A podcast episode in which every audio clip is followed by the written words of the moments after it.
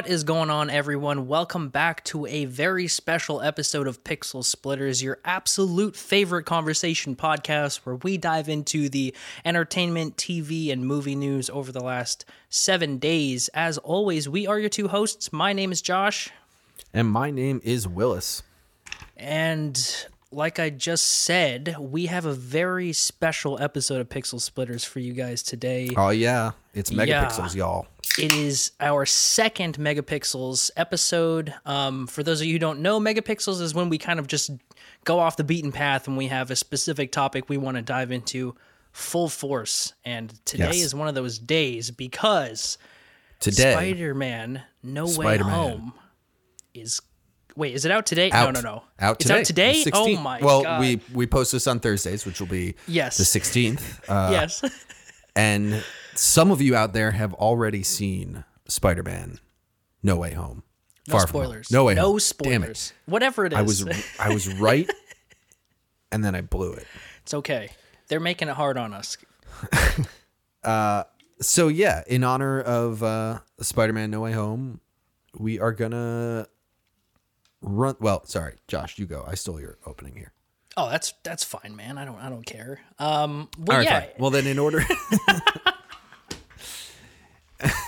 Uh, by in honor means. of in honor of Spider-Man No Way Home, we are counting down our top and bottom five superhero movies of all time. Uh, not of all time. Not of all time. Oh, I'm see. I I took it away, and now I don't even know the rules. it's okay, man. So, not of all time, because there are a lot of superhero movies out there.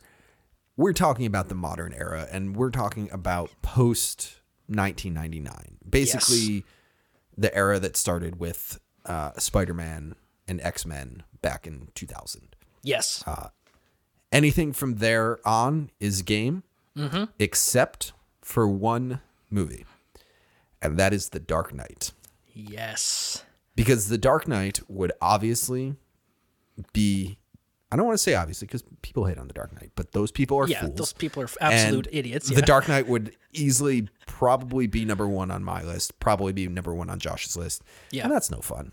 no. So there's a big X through the Dark Knight. Mm-hmm. Uh, any other movie is game. Yes. uh, Although I didn't we say that neither of us had seen Catwoman and neither of us were going to see Catwoman.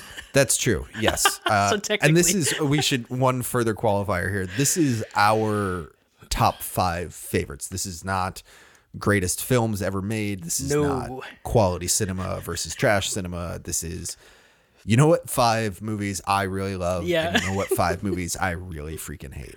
yes.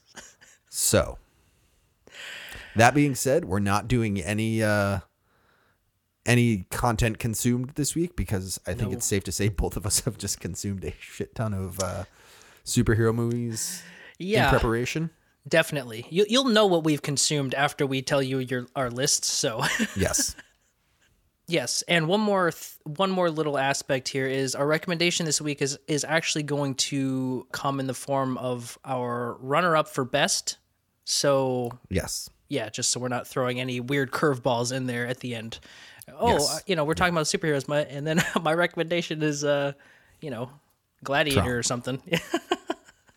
Tron and Gladiator are go-to movies, everybody. oh man, let's get into the episode. man. Superhero movies in their own right. Yes, it's true. Uh, but yes, Hey, let's let's get to it.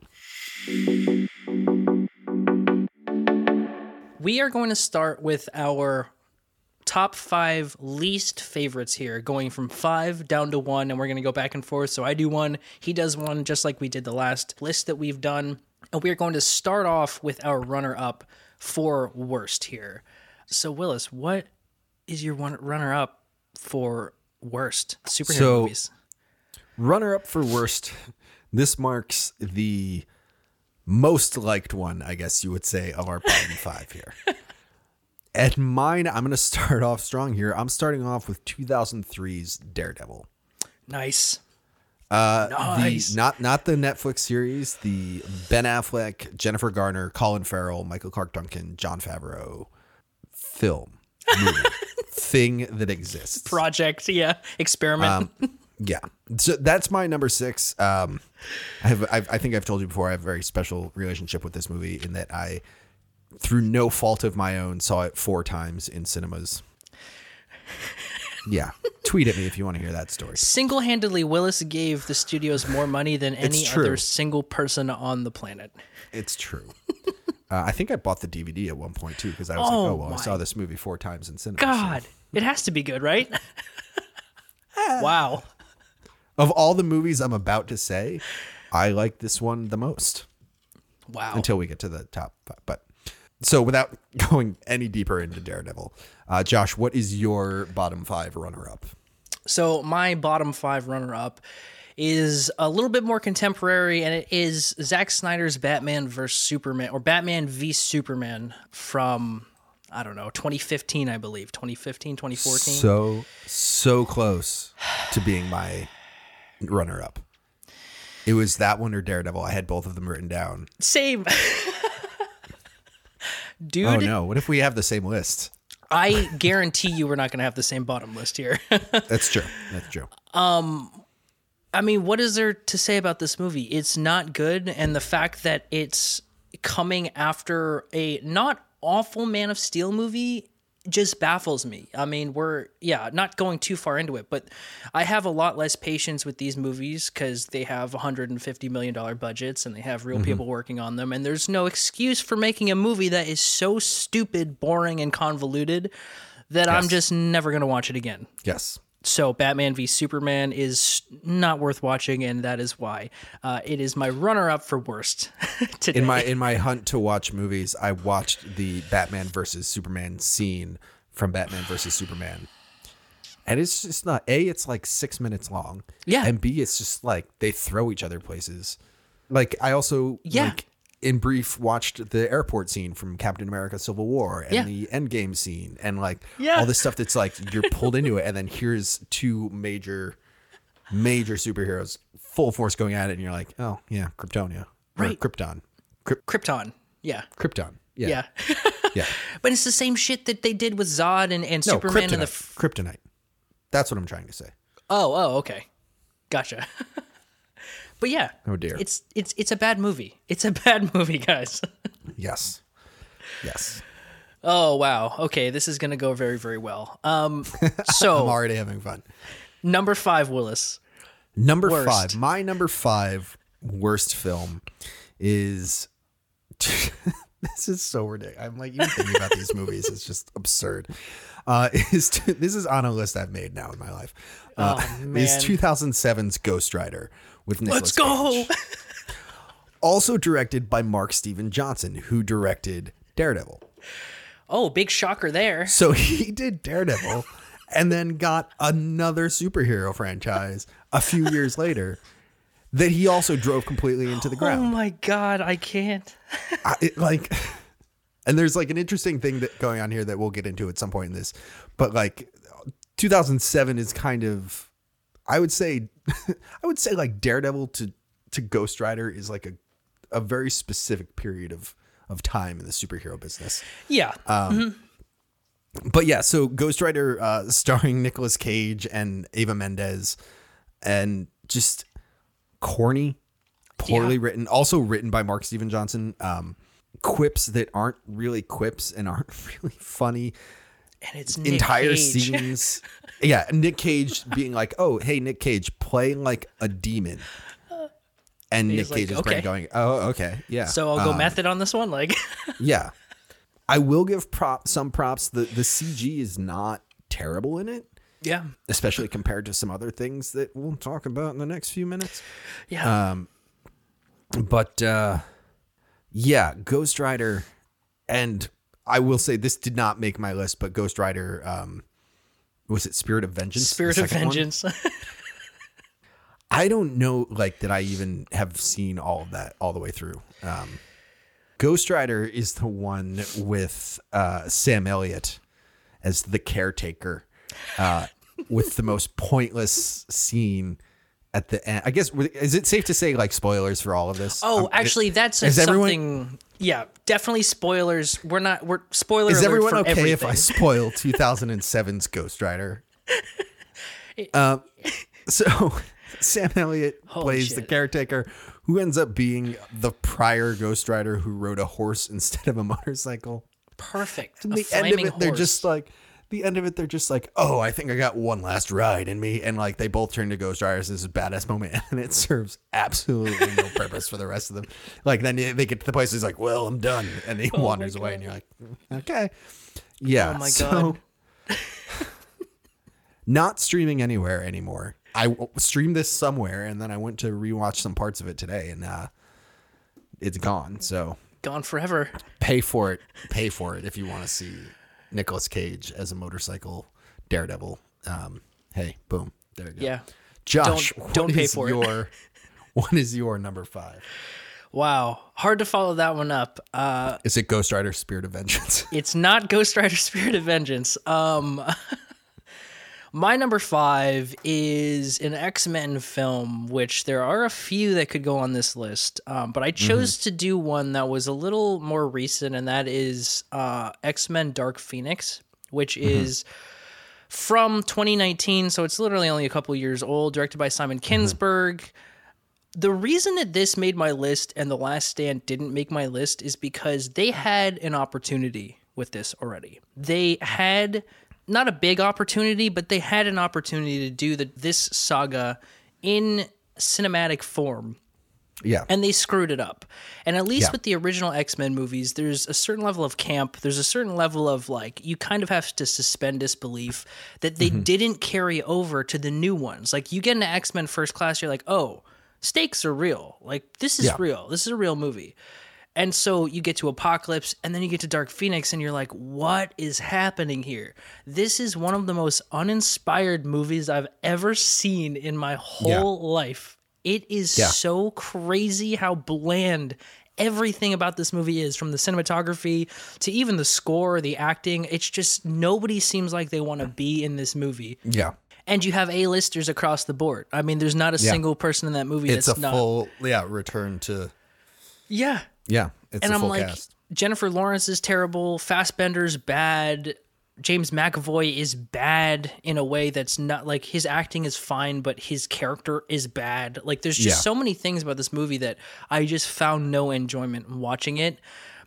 There, I don't even know where to begin. Jessica Chastain is in this movie. That's For just no like, reason. what are you doing? And they gloss over that completely. It's like, some an antagonist that this people. like well we needed an antagonist at some point so like So this lady and their introduction is she's at a dinner party and then aliens show up.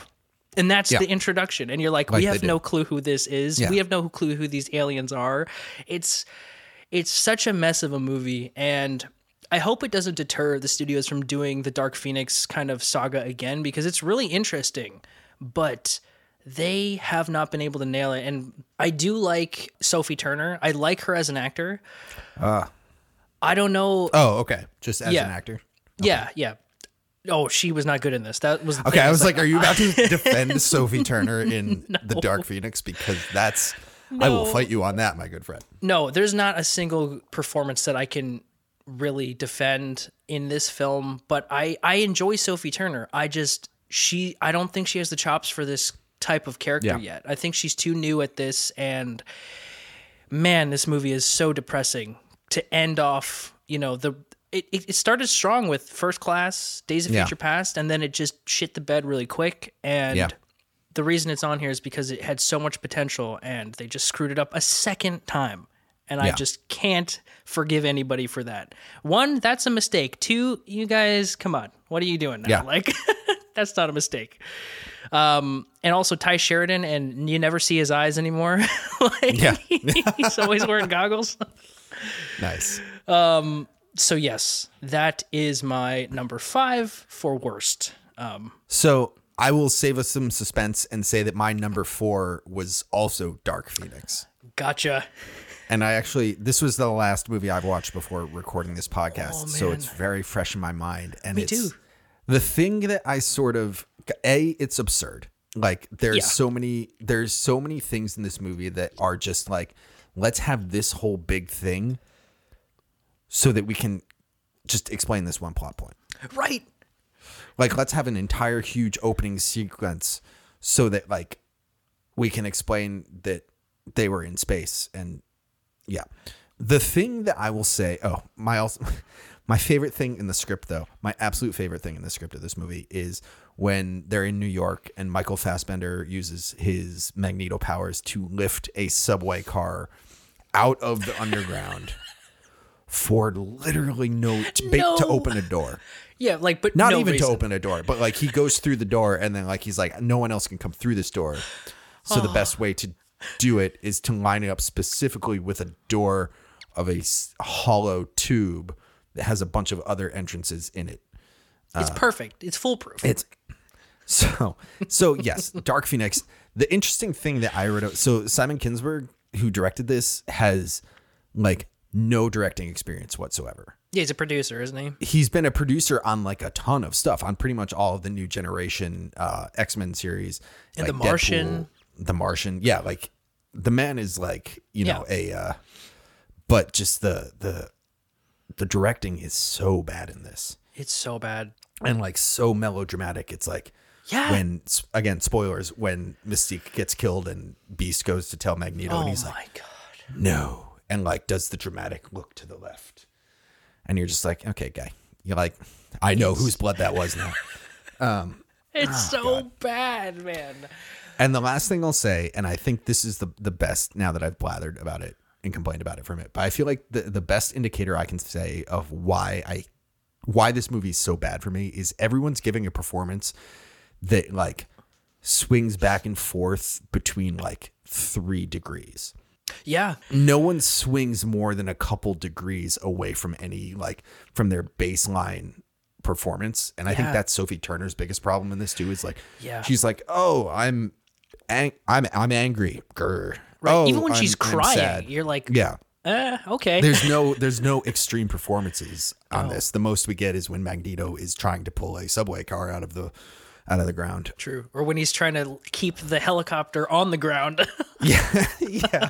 then he's looks like he's about to For no reason, have just to throw it hemorrhage. away. Yeah. Just to throw it away, so she can't. But it's like it's like across the street. Like I Yeah, don't know. It's it- it's absolute chaos. It's It's it's all just a little bit of degrees, and it's poorly written, poorly directed. Just ugh, rough, rough, rough. Yeah, and one other thing is I'll say that all the actors came back because of Kinsberg. So they had they had allegiance to him and they kind Yeah. of thought he could do this cuz he's been around all these big really successful pictures and he's obviously had a hand in creating them. So Mm-hmm. Sure. they all straight up said like we'll come back if you do this. Yeah, I mean, it's not like I like at the time. I'd probably be like, I'll take that bet. You know, Sure. I'd be like, this could be good. This could be. It wasn't. Um, what it was not. No. that was the other thing. The one last thing I'll say about the script with Jennifer Lawrence. Jennifer Lawrence clearly didn't want to be there. That was definitely a Mm-hmm. Contractual obligation. Man. And you can was- tell in that she's like that the makeup is like in in x-men first class her makeup is like massive and she's in it all the time mm-hmm. in dark phoenix she's in makeup for maybe 10 minutes maybe And she's only Like in the movie runtime? for like and like and Yeah. just from like head up you know Yeah. and i really feel like part of it was written that oh yeah you have to kill off mystique pretty quick and the rest of the script suffers from that because it's like there's so much that bends over backwards to be like that's what mystique would have wanted and you're like okay but like you knew her pretty well that you could probably guess that before you killed a bunch of people but Right, exactly. oh my god. yeah i don't know i mean we could sit here and, and uh poke holes in dark phoenix you know Yes. I mean, we could but do that is my pod. number four. that is my number four. But let's yeah, let's uh let's let's keep it moving here. Uh Josh, what is your number four? So my number four is a film that I actually had not seen until this past week, and I can't believe Oh, that no. this is the movie that I chose to watch um, instead of some other ones. But it is what it is, and it is Elektra. And I completely forgot about this movie until you Yeah. brought it up to me, and I was like, "Oh man, okay. I've ne- I don't even know anything about this movie." And Yeah. there's a reason for that because this Yeah. movie is really really fucking bad because you texted me while you were like watching it and but even Yeah, before hate watching it. Yeah, yeah exactly even after all that the first thing was her her initial shot is out of fucking focus. Yep. the shot of her reveal is out of focus. That was the moment where I was like, "Oh no. What what is happening here?" like not like and put it's every- all downhill from there. and That's the fact high that point you, of the movie. Exactly. The fact that you can't fucking see anything. Why is everything so dark? Every single scene is like fucking Blade Runner. It's crazy. Literally, I'm like, what is happening here?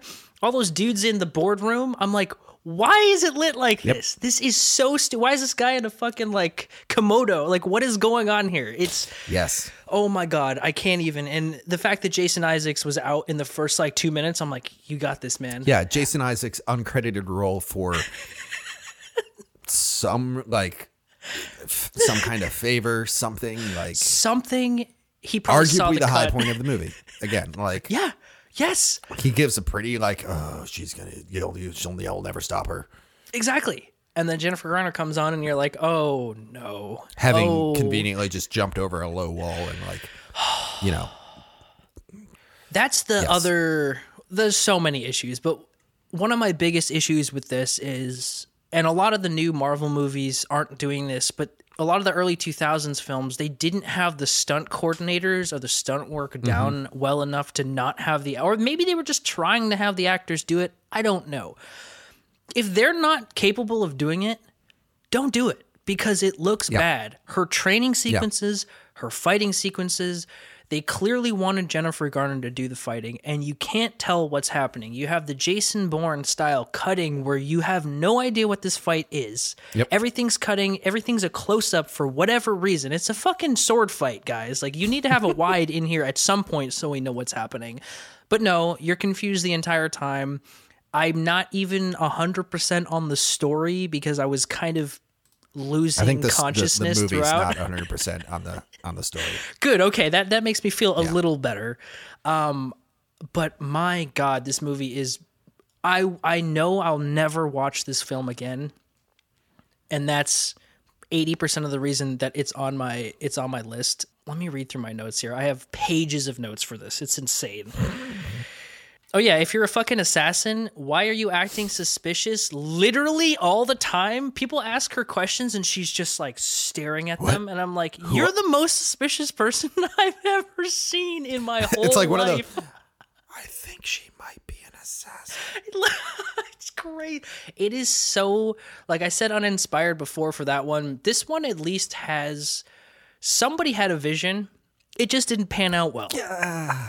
I, I, it has a style to it. It's just not a good style. And I think I do. I will say I do remember reading. I believe that this movie was really, really rushed, which That like that doesn't sense. defend it in at all. But there's definitely moments where you can feel the filmmakers going, "Yeah, that was good enough. Check. Moving on. done, done deal. You know, Yes. we got 15 more scenes to shoot today.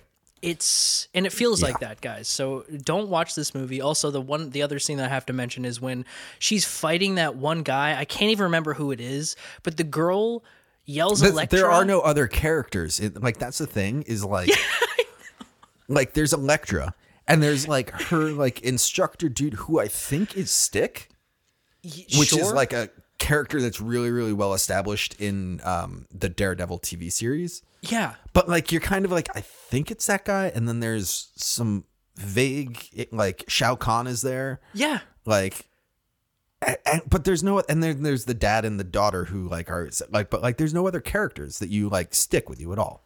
exactly and Yes. that's a huge reason why none of this like this movie is just definitely in my top five because i, I can never see myself watching it again and Yes. it's just there's no value to this movie pretty much I did not see this one in theaters, even though it's a direct. So, like, I think important to note that this is a carry on from Daredevil. yeah It's the same character that she played in Daredevil, a movie Yeah. where she died. Spoilers.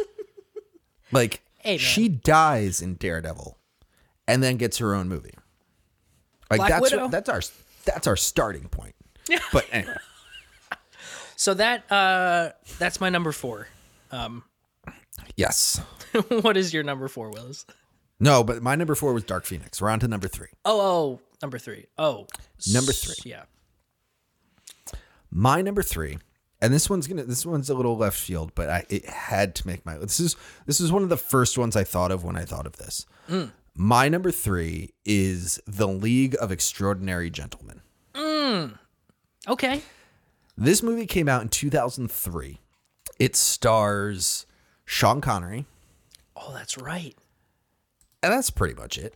Uh, again, like some other notable names in there, um, Stuart Townsend, Jason Flemyng, uh, you know, a couple, couple kind of you would know names, but um, to give you a background, The League of Extraordinary Gentlemen is a comic by Alan Moore Legend. that is a basically an Avengers kind of thing with famous literary characters. So there's Alan Quatermain, who's Sean Connery's character. There is Dorian Gray, uh, Oh. who is like the picture of Dorian Gray. Mina Harker, who is from Dracula. Dr. Jekyll and Mr. Hyde. Captain Nemo from uh, 20,000 20,000 Leagues Under Yeah. the Sea. Yeah. Yeah. um, the Invisible Man, like Tom Sawyer, like a bunch of like famous. Uh, and the comic, I've read the comic. The comic's actually pretty good. This movie is terrible. oh my god. I, I said before, I think for um, for Elektra, there is, or maybe it was for Dark Phoenix, is like here's like a really elaborate scene to give you one tiny piece of information. Yeah. That's like this whole movie. This whole movie, like they Perfect. they get all together and then there's this whole big fight scene with like and they're fighting nazis because like yeah Of course. best villain ever it takes place in like the or it might be no it's not they're not nazis it's before world war one they're nondescript bad dudes trying to start world war one Gotcha. Um, Okay. I guess we're in spoilers. Uh, the bad guy is James Moriarty from Sherlock Holmes. So, yeah, just like all kinds of just here's like this huge, huge setup just to be like, oh yeah, also this character is in this movie. And you're like, oh, okay. There's scenes Jesus. that are just like abandoned. Like we need in a dramatic note here. So they just have a character leave the scene and mm-hmm. the other character is just standing alone now and they're like, oh, I guess this scene is over. And like they cut to something else. oh my god. But the biggest damnation that I can give of this movie is this movie is responsible for Sean Connery's retirement. No, I didn't know that. Sean Connery did this movie and retired, decided he didn't want to do movies anymore. no. This is Sean Connery's last live action film. This killed Sean Connery, figur- figuratively speaking. Yeah, that was his last live action appearance. That's insane. And it was just like one of those he was like I yeah, I don't have a good experience making these movies anymore. So it's it's bad. It's one of those ones that when I was growing up when I was in like high school, I guess junior senior year of high school, it was on like HBO Yeah. all the time. yeah. So I've seen it probably 20 30 times. Jesus. And it's like it doesn't get better. It's No. just like, yeah, okay. Yeah. Here this like is. there's there's a whole scene where they have to go stop Venice from exploding, and they don't. Hmm. And and it's just like, oh fuck. Well, I Oh, guess okay. we'll continue on with the plot now. Um, and I will say the uh, the only other thing I really want to point out that drives me so crazy is uh, Captain Nemo from Twenty Thousand Leagues Under the Sea. He has like his submarine and all this stuff. He basically is like an excuse for any modern piece of technology that we want to have in this script that we can't figure out how to write around. We can just say like, "Oh yeah, Nemo has this technology. He has a car that can outrun like anything. It's like a freaking Hemi Charger uh, that like What's a Hellcat? you know, ca- yeah, it's like this crazy like steampunk car, and then they're like, "Oh, we have to stop Venice from exploding. Shoot a missile. He has cruise missiles on his submarine. Hey. Uh, shoot a missile at this car, and he's like, "Can you track the car?" And he's like, "Yeah." So he has like tracking technology that's small enough to fit in a car, and this is all in Oh like my. 1935. And you're Oh just my like, yeah, no, it's lazy script writing. It's it's it's so tough. It's and there's so source tough. material that's strong. Yeah. So what happened? And I will say, uh, the comic is totally worth reading it. Yeah. Uh, or the comic is totally r- worth reading, but there's Yeah. also a League of Extraordinary Gentlemen America 1988, which is like a sequel to it, which is Doc Brown, B.A. Oh. Baracus, Patrick Swayze from Big Trouble in Little China. I don't remember his name. Oh. MacGyver and Lisa from Weird Science, oh, which is like such a. I'm like, so like, make that movie. That sounds amazing. I want to Yeah. see Doc Brown and MacGyver build some kind of insane thing while B.A. Baracus talks about how he doesn't want to fly in the background. Like, Oh my so much of a better movie. Was that in contemporary times or like still back in like the uh no, it's it's. I mean, it's set in the '80s, so it's like Gotcha, you know, gotcha. Um, but, still, yeah, I feel part of the reason this is on my list is because I wanted to plug uh, League of Extraordinary Gentlemen, America, 1988. Yeah, well, I'm going to have to fucking read that now. Oh my Um, But god, yes, I didn't know. uh, yeah. So League of Extraordinary Gentlemen, that's my number three, and um, Wow. I rewatched this one as well, and it's oh, man, it's bad. do you do you own this one? I do not. I've Oh, never owned this one. Okay. I, like I feel like that's an important qualifier on some of this because I'm like I've had DVDs that I've gotten rid of, and I'm like, yeah, Yeah. I don't have that anymore. Definitely an important qualifier for these. Um, wow. And that guy only directed four movies. Two of them were that and Blade. And that was his last movie too. So it killed it for him and Sean Connery. Oh yeah, you don't get another. You don't get another project after this. wow. You don't even. You don't even get like LXG is what it was called, like marketed as LXG League of Extraordinary Gentlemen. You don't get LXG too. X Men. Yeah, you don't. You don't even get LXG two. That's how bad this was. Good lord. Well, I might have to watch it just for that. Just for the the lulls, maybe. I don't know. Yeah, I'm it's feeling- quick. if I'm It- feeling it- down. yeah, it's quick. You oh. see everything coming a mile away. You're like, oh, that's gonna happen. You're like, yep, yep, okay, that Oh, happened. perfect. Oh, I could have written this film in my sleep. Wonderful. Jesus. Well, Anyway. I might have to Uh, watch that. let's let's we, we get let's keep it going here, Josh. What's your uh, what's your number three? Wow. Uh, my number three is is the Green Lantern, starring Ryan Reynolds, aka I don't know what this guy's doing anymore. This is a movie I did rewatch, and I'm very disappointed that I rewatched it because this movie is so fucking bad. It's, I mean, it. it I don't even know. It, it it makes like I'm trying to think of a bit like of I guess it makes like the Dark Phoenix seem almost watchable because you're watching Blake Lively and Ryan Reynolds have zero chemistry together, which is the weirdest thing that I've ever seen. Is Blake Lively in Green Lantern? yeah, she plays No yeah. Mm-hmm. shit. I haven't rewatched this one, so They have uh, quite a few lines together and it feels weird. It feels because she's like it doesn't matter. She's not given Is this where they met? I hope not. Um, I don't think so, but either way, this is like, oh, we met on the set of the Green Lantern. This Temuera Morrison is in this movie also, which I was like, oh no.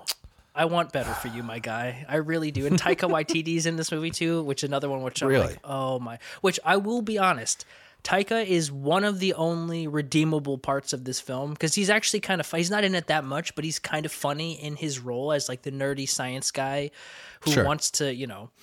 But this movie, the like the CGI lighting and shadow work that they do throughout mm-hmm. this entire film. That's the first thing that I noticed. It looks so unbelievably horrible. It like it's not just obvious that it's fake. It just looks Yeah. bad. It's like why is he entirely shadowed? Like yeah, you Yeah. can put some fake shadow on there and make it look fine, but why can I not see whatever's going on when all the lanterns are together talking in whatever their little cave is? I'm like Yeah. you can't see anything that's happening right now at all. You can see Mark Strong's character. You can't see Ryan Reynolds' character, and they keep going in on close ups of his fucking Yeah. face over and over again, where the whole thing is in shadow. Oh my god, I don't even know where else to I- go with this. I recall when I when I saw this movie, and it's been a little while. So, but like I every now and then, like YouTube, the algorithm will be like, "Do you want to watch a clip from Green Lantern?" And I'm like, "No." Yeah. Like the the thing I remember about the CG is it feels very much like they're they were like in production. They were like, "Yeah, we're gonna do CG costumes. It'll be awesome." And Mm-hmm. then like they shot the whole thing, and then they took it to a CG house, and the CG house went, "What?" yeah. Like, what are you talking about? This is like we can't do anything with this. And they're like, no, but we shot this whole thing, and you're like, well, but like, no, we can't do anything with this. Like, Yeah. it feels like it's like mapped on without like reference dots or like something like that. Like, Yes. yeah, and like you're saying, all the yeah, and and, And, uh, story, no, st- and no, no like, story that matters. Like there is Yeah. a story that's really loose, but it doesn't matter. Nor is there a fucking villain until over an hour and twenty minutes in. Yeah. Like sure, Skarsgård's character, like you can guess pretty quickly that he may become, but he's not even really. Again, sp- uh, we'll put a spoiler at the beginning of this whole episode because Sure. the whole thing's gonna be spoilers. But holy crap, man! I was actually angry at myself for watching this. I I kept having to leave and like pause it and like leave and do something else and come back to it because it was just so infuriating. It's another movie where they try and make Ryan Reynolds do his Ryan Reynolds thing and Yeah. he just can't do it because the script doesn't let him. So his Yeah. charm is completely gone. It felt like Six Underground in that regard where it's like his charm just doesn't exist at all. Um, yeah, I just it made me angry watching this film. And there's so much of people just staring at each other and not talking while other people are talking to them and I'm like just fucking respond. Like oh my god, that's a the- big thing that I feel like I, I saw a lot in these like lower end movies is Yeah. like like writers or directors that are like and then dramatic moment. And you're like oh and? and you're like and, oh, and they're like what, what kind of dramatic moment? They're like well they'll like they'll look away dramatically or they'll stare at each other and a dramatic chord will play. Right. and you're like the- uh, that's n- okay. And then there's like 10 of those in the whole Exactly. Not to mention like the fact that Ryan Reynolds never uses his his ring to make anything cool. I'm like, they tell you that you can make anything you can think of. He Yeah. fucking brings out nothing but like weaponry from 1942. I'm like, what is happening here? Just bring out a laser cannon or something. And he's the only out, like, thing I can think of is like the the machine gun that's like or the the Gatling gun yeah even that i'm like you can do anything why are you bringing out a Yeah. fucking like b tw- like a bomber plane from like the world war ii i just it- it's just it's a movie that had a lot of potential they didn't do anything with it his cgi eyes mask Mm-hmm. combo is terrifying it looks so bad and unnatural It's so like weirdly uncanny valley that like Yeah. but like just on a human face. You're like, why are you making me so Reynolds. uncomfortable? It's just on Ryan Reynolds' face. Just use his fucking eyeballs. Yeah. I'm done talking about the Green Lantern. It's a fucking Yes. awful movie. I can't believe I'm so glad that he made fun of it in Deadpool because my Yes. god, this movie is valueless. It's crazy. It's crazy. Oh man. All right. Uh we are up to my number this we got a lot of episode to get strap in everybody. We got a lot of episodes still to go. Yeah, here. hope you guys enjoy this, man. Yeah, yeah. It will get more positive. It will turn into not us just shitting on movies Yes. endlessly. um, it's an interesting thing. I would like to point out with uh, the save, and I feel like I'll get into this a little bit more. Except for Dark Phoenix, every negative movie we've said so far has been within the same time period of Yeah. like that 2003 to uh, like 2007. yeah. Um, yeah. Which I was gonna, bad I was gonna lean into this later, but like I'm gonna say it right now. It's like the pre Iron Man age. Yeah. Like Yeah. there's a very clear distinction in this superhero genre of pre and post Iron Man. Yes. Where they got good. So on to my number two.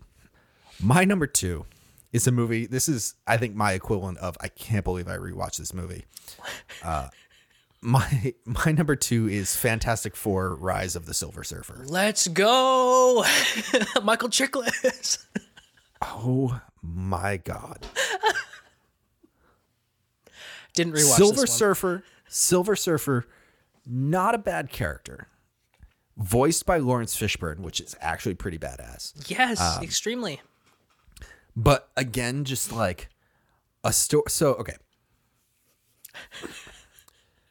I just dramatically rubbed my face because talking about this movie gives me a headache.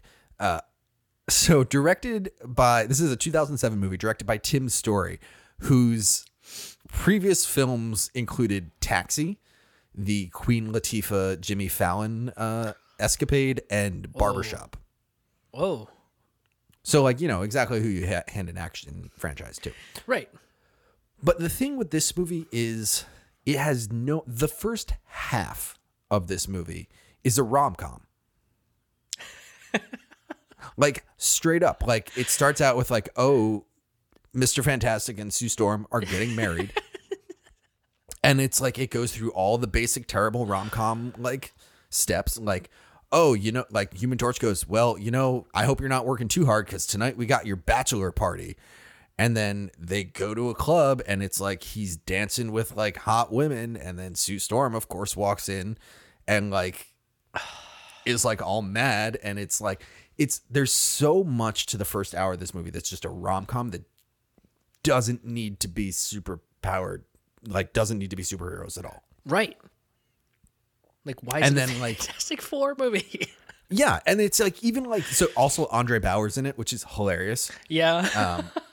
but um all like the whole time all i can see is like like why is this the, the, like there's no inventive use of these characters that can do very specific things Yeah. it's like there's a scene with uh the human torch and the thing sitting in a bar talking about like love and you're like okay. And then it kind of gets into the story and they're like oh yeah like silver surfer shows up. He's screwing stuff up. And like I don't. I want to just like go through the entire script of this and like despair, but like, like they predict that the Silver Surfer is going to appear in London, so they all go to London, and he does, and immediately flies away, and like at the same time, like knocks the giant Ferris wheel down, and there's this like 15 minute like set piece of them trying to not let this Ferris wheel fall down. yeah. And then they don't. And they're like, oh shit, he got away. and it's like this huge set piece that has literally no point in the plot. It's just like, oh, well, we need some kind of like something dramatic to happen. What Of course. They were in London and the Ferris wheel fell. It's just, Oh it- my god. and like, not to like specifically call out, but Jessica Alba's character Oh. is so terribly written. Like, just like Sue Storm, badass female character Yes. in the comics. In this, she's like, well, but like it's gonna ruin my wedding. Like, Yeah. oh, I don't know what. Like, what if I just want a normal life with like a husband and a family? Like, oh, you know, uh, I can't believe you were dancing with other women on the night before our wedding. Oh, I can't believe like all this stuff, and you're just like, I hate you. Yeah. You have no personality beyond like plot device, and and then Doctor Doom shows up, and you're just like, what? And then Galactus shows up, and you're like, Like why? okay. Like Galactus, shows What is up 'cause, like, happening? has to because it's like Silver Surfer, but it's like yeah. it's just a I, I don't know. The, this one was a hard. I my number one and my number two, I went back and forth on a lot of just like which of these is just more brutal. Yeah. It's like to get so- through. Yeah. Um, what's Jesus, your number two, Josh? Uh, my number two is a sequel to a movie that you've ever t- already talked about, and it is a movie that I watched, and I absolutely can't believe I watched it. And it is Ghost Rider: Spirit of Vengeance, and Yes, I had a feeling. Oh my fucking god, man. I and the reason I'm putting the second one on instead of the first one is because again, you know this doesn't work. Like Yeah. the, you there's a whole movie that was made prior to this that was dog shit. We know that this concept just doesn't work. And here we go doing it again with an even less interesting plot that doesn't even make sense cuz they don't explain anything. And I'm okay with films kind of leaving it up to the audience to decide, but they don't try at all to discern what's going on. It's like, oh, the devil, he needs this kid. Why? Well, we're not really sure. Like, if you're a fan of the comic, you'll He understand. needs the kid. Shut up. Because he just needs, he just says, I need it over and over again. Nick Cage doesn't even fucking know why they need the kid throughout the whole thing. They ask him, and he's just like, we just need to get him. It's just like, Idris Elba is in this movie as a French guy, which is just a drunk French guy, which is just not what you want for him either. I will say, the one scene, the one shot in this whole movie that's actually kind of cool is him like f- doing a slow motion gun like shooting sequence that's actually kind of cool it's in the first five minutes and you never see anything that cool again. it's straight up nonsensical from from beginning to end. Nick Cage's delivery I, at at a certain point, I'm like, I'm cool with this. Like he just doesn't care, and and that Yeah. I guess like I don't care either. So like this is kind of fun, I guess.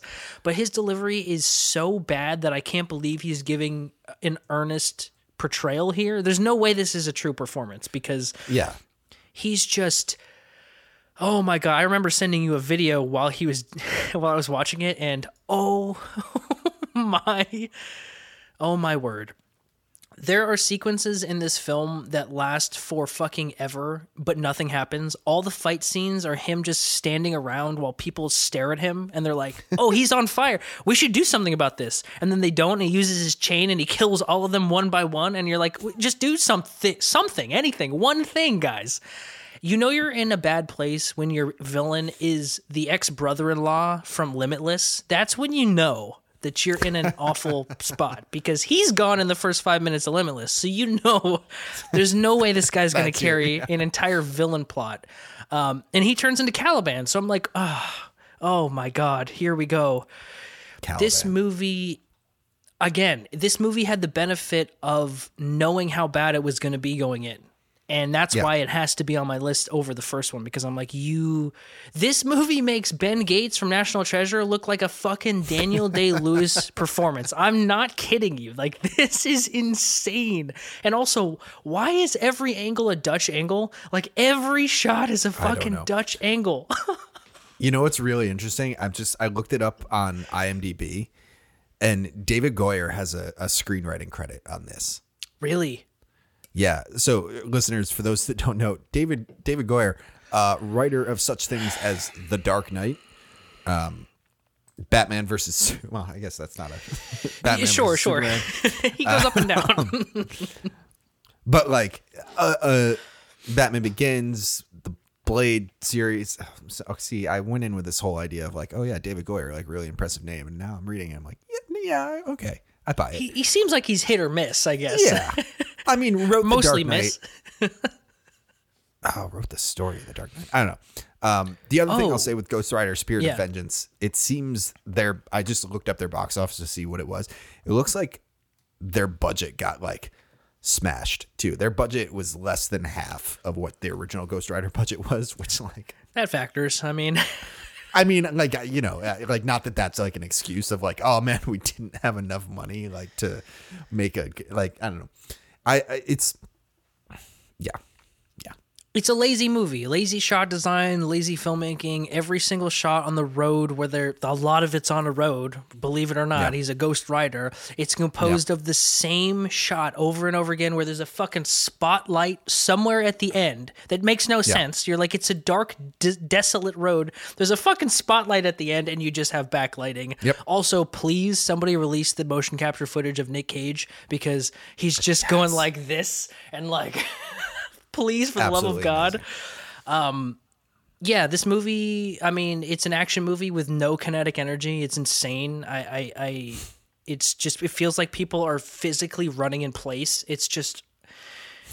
yeah, this movie's really, Yeah. really, really bad, guys. Um, so that's my number two. and don't don't rent All it. Don't watch it. Don't do any of that. Here we go. Here it is. Here comes my number one. Who's ready? I am. I feel like you could probably guess what it's going to be. Um, but my number one worst superhero movie ever made stands far above the others as Elektra. Yeah. My number one. This movie is terrible. This movie is so bad. I won't go too deep in it because we already went nuts on it. But there's two things I will say. One, like, super rushed Yeah. they were like, "Yep, we gotta like knock this movie out in like three months," and you can feel it because they're like, the entire script feels like a first draft. That they're Yes. like, "Does this make sense?" And you're like, "No," Sure. and they're like, "Well, we gotta shoot like tomorrow, so does this make sense?" And they're like, "I guess," and like, "Cool, good enough." And the other thing that I'll I'll point out beside and we'll have to do like an Instagram story or something of the uh incredible shot where she there's like a really really dramatic sequence where she jumps about a foot in the air and like stabs through the Stabs roof. a guy. In it's like half in slow motion. There's lightning, there's smoke, and it's Oh. like literally like looks like she's just trying to like swat a fly that's on the ceiling or something like that.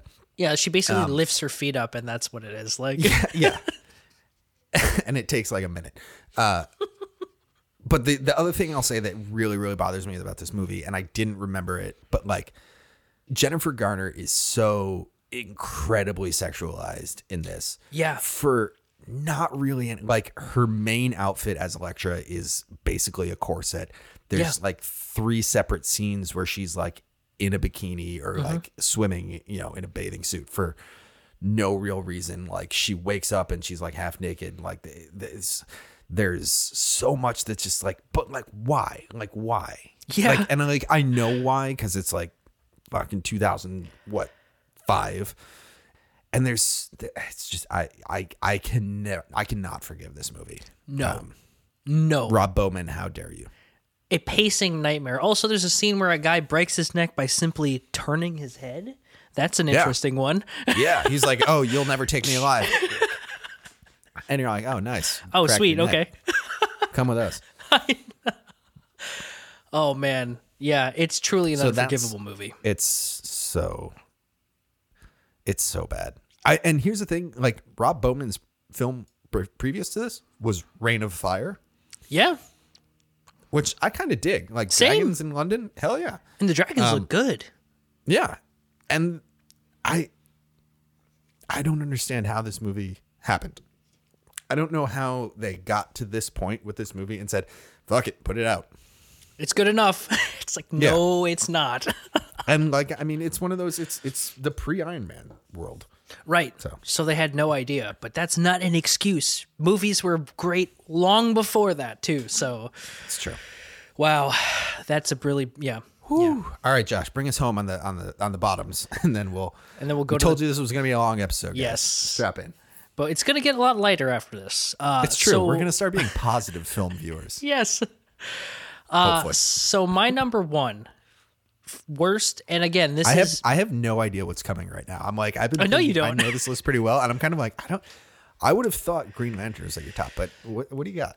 So, and this is again, this is my personal worst, and it's because I've seen this movie three times now. I can't believe I've seen it three times, but every time I, I want it to be something more because I was so excited when it came out. It's the 2015 Josh Trank Fantastic Four. And ah. a lot of the reason is because, just like I said before, you have two really fucking bad Fantastic Four movies to not to base your shit off of. Not just Yeah. that, but you have a director who knows what he's doing, relatively speaking. You have four key actors who really know what they're doing. Yeah. Well, five technically key actors that really truly know what the fuck they're doing. Yeah. And you screw it up to the point where everyone feels lifeless. Kate Mara, Miles Teller, Michael B. Jordan, Jamie Bell. I love all of them so so much. They Yeah. all give performances that are they feel like they don't want to be there. And that's what takes Yeah. me out of the movie so much. Regardless of the reshoots, the the VFX being absolute garbage, except for one sequence when they first get captured, the, when they're in the hospital or not the hospital, the scientific whatever, like Yeah. chambers that they're being studied in. That looks amazing, and that's Josh Trank's like you know he came from Chronicle and stuff, so he's in that darker his jam, period. yeah. It looks awesome, and then they start doing. Well, basically, the Fantastic Four doesn't ever become a group in that entire movie ever. Like they don't fight, so it is what it is. Yeah. But my God, again, another movie that has no villain until an hour and 25 minutes into the movie. And even then, he's not a real villain. I fucking agree with Victor. And it's Victor. Doom. Yeah. I agree with Victor. he wanted to go back. That's all he wanted to do was go back to that planet in this movie. He said, just let me go back. They're like, no. He's like, How dare you? then I'm going to kill everybody in here. And he does it. And I'm like, yeah, I, I'm kind of on board with you, man. So, like, I I've said this to a few people, and I and I stand by it. Like Victor Von Doom, like for all of the current movies that we're getting that are like anti-hero kind of movies, like mm-hmm. Venom and like that kind of stuff. Victor Von Doom has the potential to be one of the most amazing standalone villain movies oh my God. because he is one of the most complex characters. Yeah. Of like he's like super evil, but like wants to do good stuff and just Right. doesn't care what he has to do to do it. he, he's in the same But- lane as Thanos, kind of like Yeah. he his Yeah. intention is good.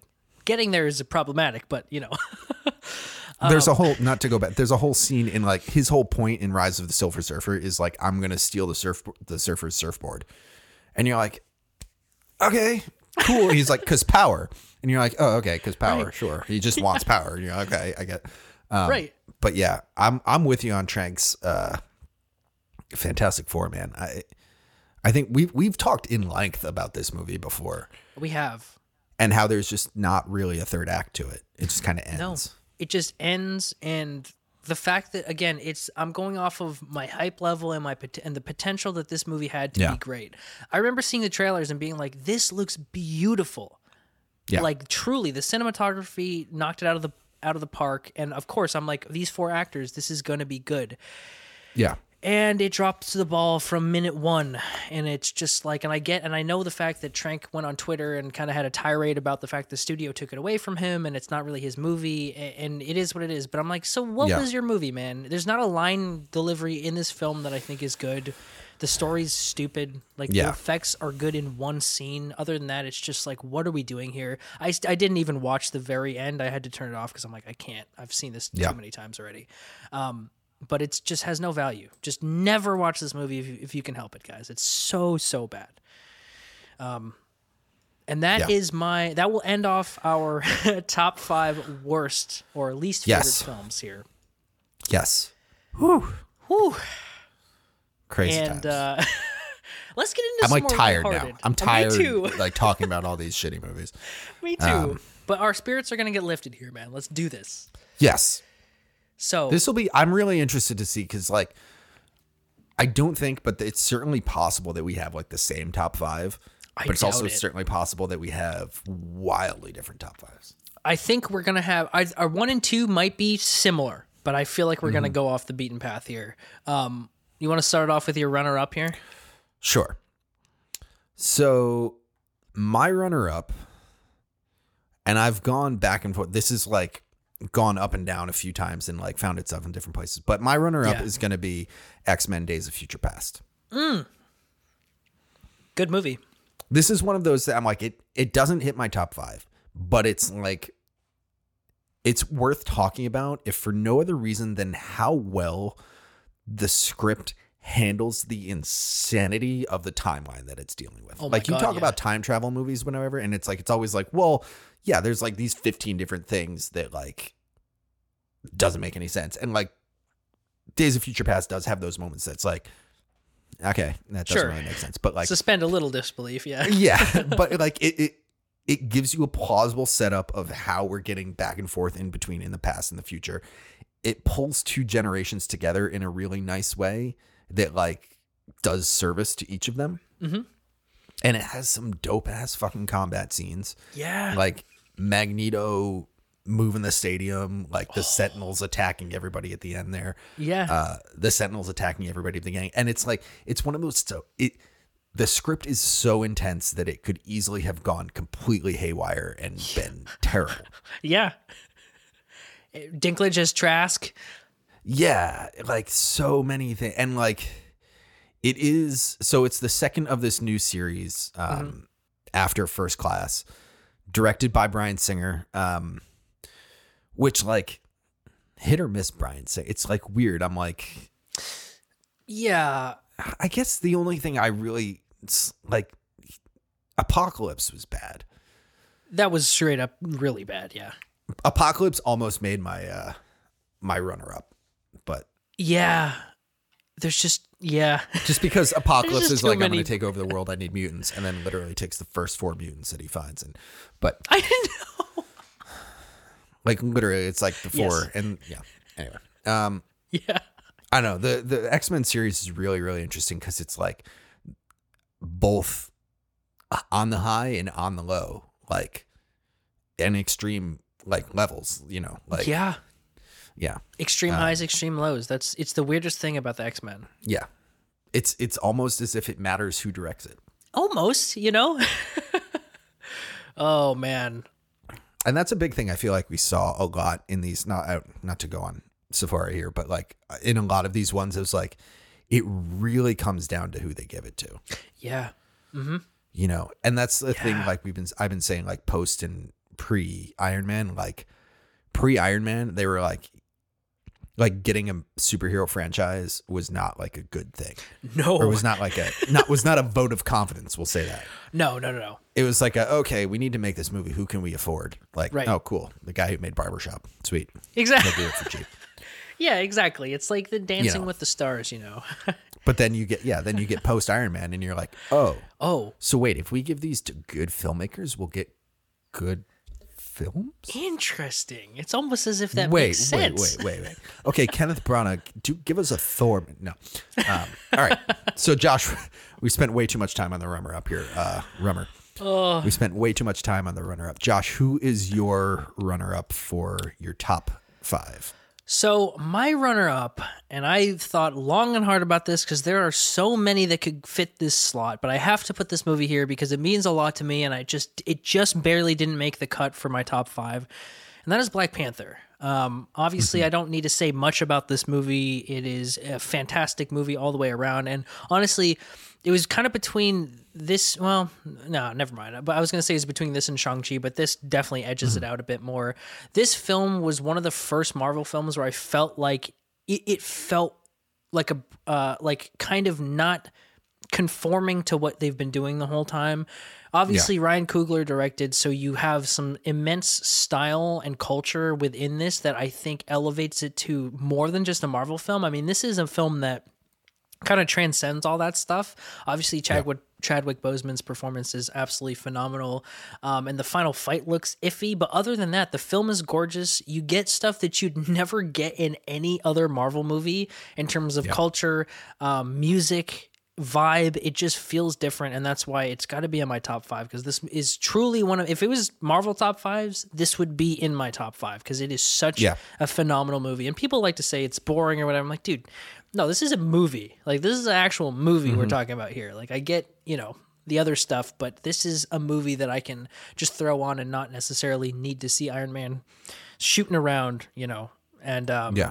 and yeah, so Black Panther is my runner up for my top 5 best here.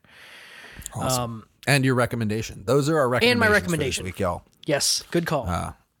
good call. Black Panther and X Men: Days of Future Past. Like solid recommendations Solid. on any given day. yes. Definitely. Legit. legit. All right. All right, should we get into it? Let's dive in, man. Let's do it. All right. So my number five, I'm looking at my page here that has like all of them listed out. Yeah. I have three different movies crossed out, and then my number five written. in. Ooh, okay. So this was a hotly contested one. I don't know. When I was making this list, I was like, all right, here's my top three, and then the last two places. I'm like even staring at it right now, and I'm like, which one am I going to say in three seconds? right, Um, right. but I think my number five has to has to has to be uh 2008's Iron Man. yes. Iron Man is absolute classic cinema. It is the first step of oh wait, we can make these movies good. And that's not to say that like Spider-Man and Spider-Man 2 and X-Men 2 uh X2, sorry, and like you know that there weren't good superhero movies before that. Um, Sure. Batman Forever shout out Yeah. but like this Iron Man legitimized the genre Yeah. and like basically set the stage for like the next 20 years of like or 12 years of cinema. Oh my god, it's only been 12 years since Iron Man. Oh. 13 years. Oh no. Okay. Ooh. Weird. weird. I feel weird. I feel Um, really weird. Directed of course by the now legendary Jon Favreau um, Mm-hmm. who at that time had directed like Elf and Zathura. yeah. like like I was saying earlier, like kind of like not like oh here's a huge franchise, but like Yeah. completely knocked out of the park, defined a character forever, like Tony Yes. Stark and Robert Downey Jr. Like for sure, put himself in it, and he's still going. I Happy know. Hogan, shout and it- out. and as an actually good character, like Yeah, That's yeah. a throwaway. It's like I like the thing that's like I just want to be able to play in this forever. So like here's a minor character that you can put in anything, and he's, He's like not even in the Iron Man franchise anymore. no. he's in the Spider Man franchise. Yeah, he was fucking in Endgame at the very last Yeah. scene. Like it's crazy. yeah, standing Jon next Favreau. to standing next to Thor and Captain America. Not to mention that he's a world class uh, like comedic actor as well. But like Jon Yeah. Favreau, man, Yeah. just whoo, So money. yes, Um. So yeah, Iron Man, like, it's literally the tipping point for all of this stuff. Like pre post Iron Man. Yeah. It's a whole different. It's an entirely different genre. Pre post Iron Man. Pre and post Yeah. Iron Man. yeah, Also worth noting that The Dark Knight also came out in 2008. Mm. So like, I will I will share that crown with with The Dark Knight. You know, it's just like course. the greatest superhero movie ever made. Like, I mean, I yeah. guess it gets 12 percent of the credit. sure. But uh, yeah, so that's my number five. I'm really amazed that it it's only at number five. Uh, but I'm looking at the rest of my list and I'm like, yeah, yeah, that's where that's where it goes. That's the thing. And Iron Man is one of the only movies, one of the only Marvel films that I actually own because I bought it right after it was Yeah. on iTunes. I was like, oh my God, this movie changed the way that I looked at movies. It was crazy. It, Yeah. it defined a generation. It's truly Yeah. insane. I will say I'm really glad that I didn't find myself in the place where I was like, I'm gonna buy every superhero movie DVD Yeah, that's because that that's that's a wall in your house right now. Like we said at the beginning, there's like a hundred movie that there was like seven that came out this year. Like it's just like how do you it's great. how are you supposed to deal with this anymore? Wow, Yes, that's a good right. number five, man. So number five, we got we got Black Panther. No, what was your number five? Your number five. Didn't have That's where yet. we're at. Yeah. I haven't said it. Yes. so my number five. This is going to be controversial, and people Uh-oh. Say what you will, but this movie made an insane impact on me when I saw it in the theater. I remember sitting there and being like, "Whoa! I, I've never, I didn't know you could do this with with superhero movies." And that is Zack Snyder's Watchmen. And I will like to put a caveat on this and say that I had not read the graphic novel prior to seeing this. So this was me and my dad mm-hmm. went to see this when I was like 12 or 13 or whatever. And so like it blew my fucking mind. Bought it when it came out. This movie, regardless of if you like Zack Snyder or not, this movie is fucking beautiful from start to finish. And I know the story itself, you know, if you're a fan of the subject matter, it takes liberties with a lot of different things, especially the ending and some of the story arcs. But mm-hmm. for the first time seeing it, I I was entranced with everything from the beginning, like the the credit sequence with um like the Bob Dylan song playing over it to all of the Yeah. hyper stylized slow motion action to the kind of like muted tones that he had with this color work. And do I think the movie is perfect? Absolutely not. But I can remember watching this for the first time and being like, I've never seen any of this shit in a superhero movie. It was Yeah. the first time I saw like actual violence in a superhero film where it didn't they weren't pulling punches. Rorschach, yeah. I mean, yeah, exactly. I mean, both spoiler alert and trigger warning, but there's sequences where Rorschach like with Rorschach like he takes a meat cleaver to a guy's head. I mean, people get their arms fully chopped off with like rock saws. It's things that I saw and I was like, "Oh man, this is real. Like this is something different than Iron Man. and like this is not different." just Rorschach too. Like uh comedian, like super super violent, So Even violent. Voight, there like that scene that he just like oh my god. beats a guy to death. Like yeah, Dr. Manhattan has sequences where he's doing awful things. And that's the other thing. It was like, it gave a lot more depth to characters that you would just, like on any ordinary film, you'd think these are the good guys. These are perfect people. And that's what Marvel would, would have you to believe. But this is like, no, these are real people. They have real issues. They're really fucked up. And this is how real people get when they have powers. This is what happens. And Yeah. I can't say enough about this movie. I own it. I watch it not all the time, but I watch it a lot. This is one of my favorite Jackie Earle Haley performances. Same with Jeffrey and Dean Mm-hmm. Morgan. I think they're both incredible. Um, perfect casting. I, I put them in that like. I have th- I have thoughts about this movie, but I will put those two and Billy Crudup as Dr. Same, Manhattan yeah, mm-hmm. as like in the same vein as like RDJ, like born for that, perfect for that role kind of stuff. Yes, I think that Akerman and Wilson, when it comes to their Yeah. characters, are very miscast. But other like Yeah, leave that aside i like i have such a soft spot in my heart for this movie um it just impressed me to a level that i didn't know i could be impressed when it came to films i, I remember me and my dad Yeah. sitting in the theater being like holy shit they're doing this right now this is real They're, we're not we're not. Uh, yeah, they're not trying to go PG thirteen here. This is real. Yeah. Um, the needle drops are great. Zack Snyder loves a good needle drop. Good soundtrack. Um, and yeah, I just It's it's very interesting you say that because so Watchmen is one that I have a complicated sounds like too complicated, but like I'll say I have like a complicated relationship with. yeah, I don't remember liking it when I first saw it Mm-hmm. because well, and you know my feelings on like Zack Snyder and stuff like that. sure. But like the one thing that I remember distinctly not liking in the beginning was was the needle drops of just like Interesting. Okay, here's here's like a six second scene that we're just gonna play 99 red balloons off of and then roll out. And I'm like, Mm. um, but to that same vein, I'm like, I have seen this movie so many times. Yeah, I I will rewatch and rewatch and rewatch this movie, and like yeah, my my distaste of it is not true distaste. It's nitpicky like bullshit. You know what I mean? I think I think Billy Crudup's Doctor Manhattan is possibly one of the greatest like like not superhero but like middle ground like complicated powered person. I guess. sure. Yeah, yeah, Like of the past twenty years yeah. you know um so yeah i, I i'm there with you um yeah watchmen man Yeah, sure. It's too long, and there's a lot of things that that could be cut out of this film.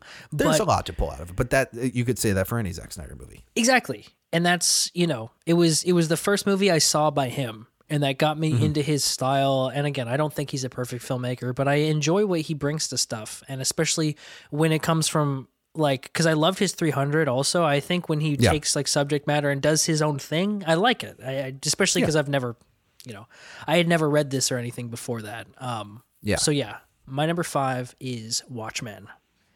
cool all right shall we roll into number four Let's do it. number four I'm ready. This one made my list and i kind of wrote it down and i was like okay well that's and i did everything really in my power to get it off of the top five Ah, okay. because I'm kind of like I feel like this shouldn't be in my top five, but my number four is The Dark Knight Rises, Interesting. Okay. which I think gets a lot of flack Yeah. because it's not The Dark Knight. yes. Which, like, yeah, like of course, like it's not. No movie will ever be The Dark Knight, and I think that's what a lot of people going into this movie are like. Oh my god, The Dark Knight was so good. This one's gonna be so much better, and it's like, it's really good. It's got some questionable moments where you're like, oh yes, here's a guy doing like chiropractic surgery in a like hole in the ground. Sure. Um, It's a superhero movie. but Bane is iconic. yeah. Christian Bale's like arc in this is absolutely amazing and like the way he just kind of like it, it brings a whole kind of wrap up to the whole series that's like well done, well executed and like it's Chris Nolan like he doesn't we've talked about it, he doesn't make bad movies. You know what I mean? Like the again, like the worst things I can say about this movie are nitpicky and kind of lame, but it's like you're in it. It's the the set pieces are crazy engaging. Like yeah. the the motorcycle slash cop chase when he's chasing Bane, like, and then it gets in the bat and flies away. Like, Yeah. And there's there's a line, uh, or no, it's later when uh when he's helping Catwoman escape, and she's like, "Oh, he told me not to get in uh strange cars with or Oh, cars yeah, with yeah, strange yeah. men." Yeah. And he goes, "This isn't a car," and it flies away. Like that for me, like is the moment that defines like the quality of Chris Nolan's filmmaking because that quip is as bad Yeah. as the worst bet, like the worst quips in like Fantastic Four, Yes. Rise of the Silver Surfer, or Elektra. It's like that's that same terrible thing, but it's like you're there, it's into it, and like Yeah. you know it it's massive but it's so good and it's it's the batman that like everyone is prepared for and like tom hardy is amazing as bat it's Yeah. i didn't want this to be in my top five because i was like but it's not the i'm not allowed to do the dark knight it's not the dark knight like Next best one. But I kept I kept putting it up against other movies, and I was like, no, I like The Dark Knight better than that. Oh, no, like Guardians was a big contender in my thing, and I was like, Yeah. but The Dark Knight Rises, I would. Wa- if you put Guardians in The Dark Knight Rises, I'd be like, yeah, let's watch The Dark Knight Rises. Yeah. So Ooh, interesting. Very Yeah. interesting. This is a good movie. And again, Chris Nolan doesn't I mean, he has questionable decisions sometimes, but he doesn't miss. He's a fantastic filmmaker and yeah, yeah, Tom Hardy's Bane is straight up iconic. People quote it to this day. So like what can- what more can be said? I saw people when the pandemic hit. I saw people walking around in Bane masks, and I was like, Yes. if you if you're like, you know what, I need a mask, and you're like, yeah, Bane mask. Let's go. I question the the the usefulness of it in like blocking oh, COVID sure. or things like that. But Sure. know. it's neither here nor there.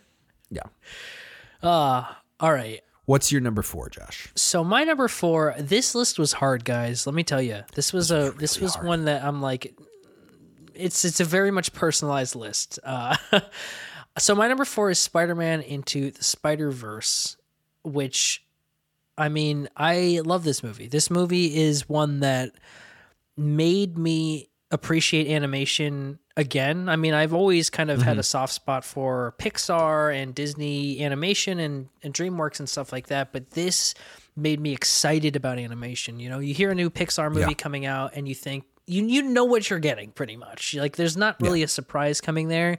This movie changed the game for me. I mean, not just in terms of the storytelling, it's a beautiful story obviously, but the way that they animated everything, they utilized and we've talked about this movie before, but they utilized the entire medium of animation to create something that no one's done before. And like we've we talk about Phil Lord, Chris Miller, obviously visionaries, but we got to shout out like Peter Ramsey, uh, Bob Persh, per, Perischetti, Perchetti? yeah, and Rodney Rothman as yeah. the actual directors of this film because they had arguably more Yeah. to do with it than Lord Miller did. Um, it's a movie that I think speaks to a lot of different generations, not just in terms of Mm-hmm. superhero fans, but just fans of good storytelling, fans of Yeah. good movies. This is a movie that you can throw on and not be like, oh, well, you need 20 movies of lore to get through until you understand Yeah. what's happening here. It's like, no, this is Miles Morales. We don't know him as Spider-Man. This is a new story. We're we're getting from the ground up, and it's not just your you know your average ordinary Spider-Man tale.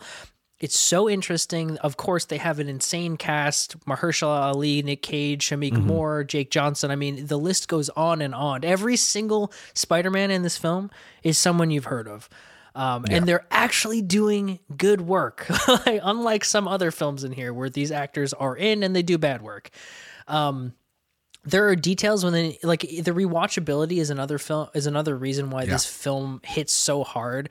It's because you can watch this movie a hundred times and see something different every single time. I mean the Yeah. the amount of detail in each frame, it's just astounding. I can't believe this type of film was able to get made because it's so off the beaten path Yeah. that it just doesn't feel feasible that a studio would say, "Yeah, just do whatever you want to," because it feels like that's what they did. Um, yeah. and it just hits me, man. It's it's a beautiful movie. Every part of it, I think, works almost perfectly, if not perfectly. Yeah. And I cannot wait for the second one because I need to see Yeah. what this is going to be like. The story, Second and third one, yeah. second and third, yeah, and how this may or may not intertwine into the actual, you know, grand scheme of the MCU and everything.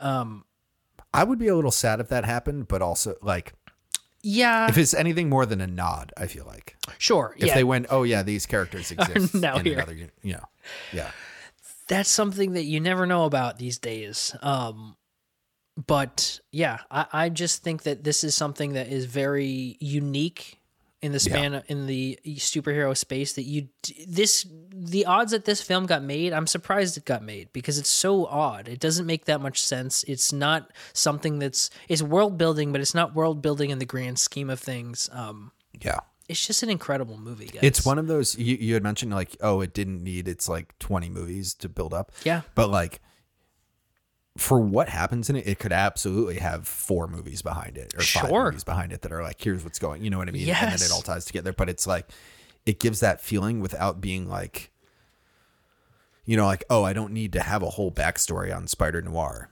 right You know, he's just like I fight crime. It's the 1930s, and you're like, okay, Exactly. Exactly. yeah, And um and yeah, it's it's a movie that if you're a hardcore comic book lover, you're gonna love this because they not only obviously it's a Spider-Man comic, but they use comic book staging in the action sequences. Like And it that, feels like a comic and it book, yeah. feels like a fucking comic book. Like that is so impossible to pull off. I've never seen I it remember. before. I remember reading something when this movie first came out that there's like they examined what happens with comic book ink, like when it is, like gets Oh. worn and things like that. So there's like there's separation of colors in there that's built into just like things that's like that's what happens when like a comic book when the ink is like ages and things like that like it just kind of emerges or what I, I don't remember specifically so don't quote me on any of that but I, I Yeah, believe it's- you. I mean, this there's is what like happens. levels of detail that are amazing Right. This is what happens when people give a shit about the movie that they're making and instead of Ghost Rider, where it clearly was a cash grab. This is one that's like, no, we've got something to tell. We have good people behind it, and it's gonna be awesome. So, uh, Nicolas Cage, the uh, the through uh, through line there. truly and truly, so Spider-Man into the Spider-Verse is my number four. All right. So, what is your number three here, Willis? Okay, so number three. I'm surprised this is my number three Ooh. because honestly, I thought this was going to take the cake. Oh. But my number three is the Avengers OG Avengers. because they're OG Avengers. That like, there's never going to be another movie like that movie. God no. the the sheer number of things that had to line up successfully for that movie to happen and then for that movie to be good as good as that movie is is absolutely amazing like Unreal. po- probably the most visceral memory I have of going to the movies, hands down. Yeah. Like I remember waiting in line for this movie. I remember sitting down for this movie. I remember like being in the middle of this movie and like being like, my eyes are really wide right now. like I remember like sitting like I remember I could right now walk to the exact seat that I well not walk because it's in New York City, but like Sure, but if you were in the theater, I in my if I was on 34th Street, I could walk to the exact place I was sitting when I watched this movie. Um, oh my god, yeah. and it's just like we talked so much about on the on the naughty list, I guess. Sure. Hey, Christmas. Yeah. uh, we talk so much on the naughty list of like scenes that are just like here's a scene that is like written so that we can express one line of something. Yeah. that doesn't exist in this movie. There are things that are like here's so, here's a you know a huge set piece or something, but it plays directly to what's going on. It plays to the characters' development of these six characters. Yeah. Like we get character development on Hawkeye, Yeah. like which is like, and he's like a he's arguably like the sub antagonist on this, but like you know we get all of this different stuff and it's just a thrill from the start to the end you know from the moment when loki comes through the portal with the tesseract Oh my god. all the way through like the if it's all the same to you i'll take that drink now yeah. like it's all excellent Yes. Last Um, good Joss Whedon pro- project, maybe. yeah possibly yeah yeah yeah oh it, it makes me laugh that he went from that to um uh oh, what is it was it much ado Yeah. hmm Yeah, he did this and then that.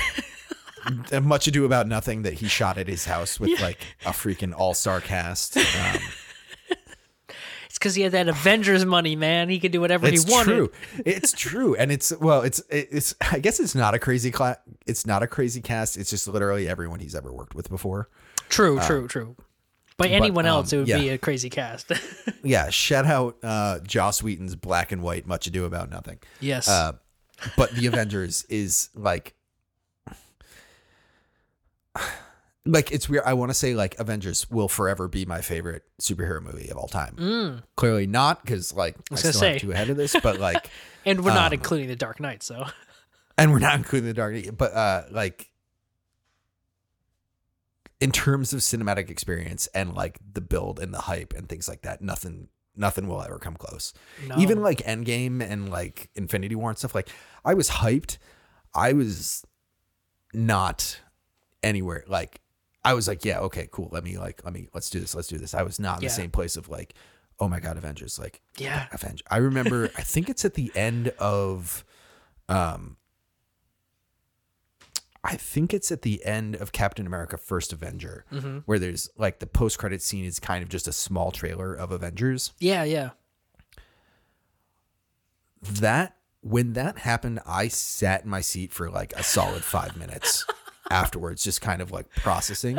My girlfriend got really, really pissed at me, uh, and then we left. But I was like, I had to, I, I, I, I This is a I- moment. I, yeah, um, and the hype for that. So ever since then has just been crazy. Um, yes. it's it's uh, you know a lot to be said for Joss Whedon these days, but like yeah, I know. well placed in his hands. Like you know, it w- and it was the right size. Yeah. You know what I mean? Yeah. Like Ultron, a little too big. A little bit. Infinity War and uh, uh, Endgame, huge. Mm-hmm. You know what I mean? Like, but Avengers is like big, So- but like but not like not massive. right. It's New York, like So- or you know, yeah, or not it's New New York. Uh. York, and it's I think as Joss, I think I remember Joss Whedon giving an interview uh, for Age of Ultron where he was like, "Yeah, I'm excited to have like a, a bigger villain because in the first one all I had was one British guy."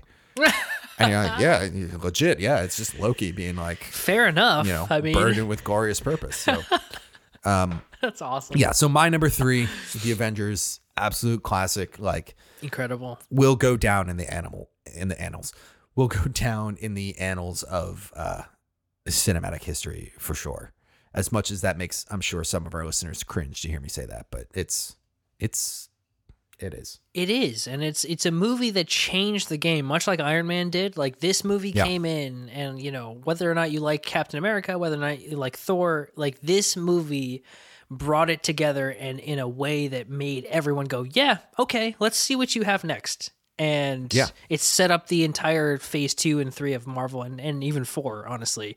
yeah Um, if this movie didn't work, nothing was gonna work. it would it would have been the dc universe yeah, yeah, a bird yes. also fun fact uh avengers and dark knight rises both 2012 wow. Okay, Yeah. So All we right. got Iron Man. So there you go. We got Okay. Iron Man and The Dark Knight in 2008. And then the same amount of time later, we got the immediate sequel to The Dark Knight, The Dark Knight Rises.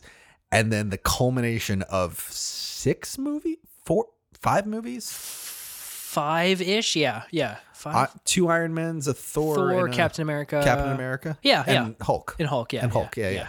yeah. Wow, Uh, that's a weird thought. That is really fucking weird. I didn't even put those timelines together. Oh my god. Okay, Yeah. all right. Nolan and Nolan. It's also weird. they built they built all of Phase One in four years. but did they know? They didn't know it was gonna be Phase One. That's wild. yeah, They were like, "We'll just do a Thor movie. We'll do a Captain America movie."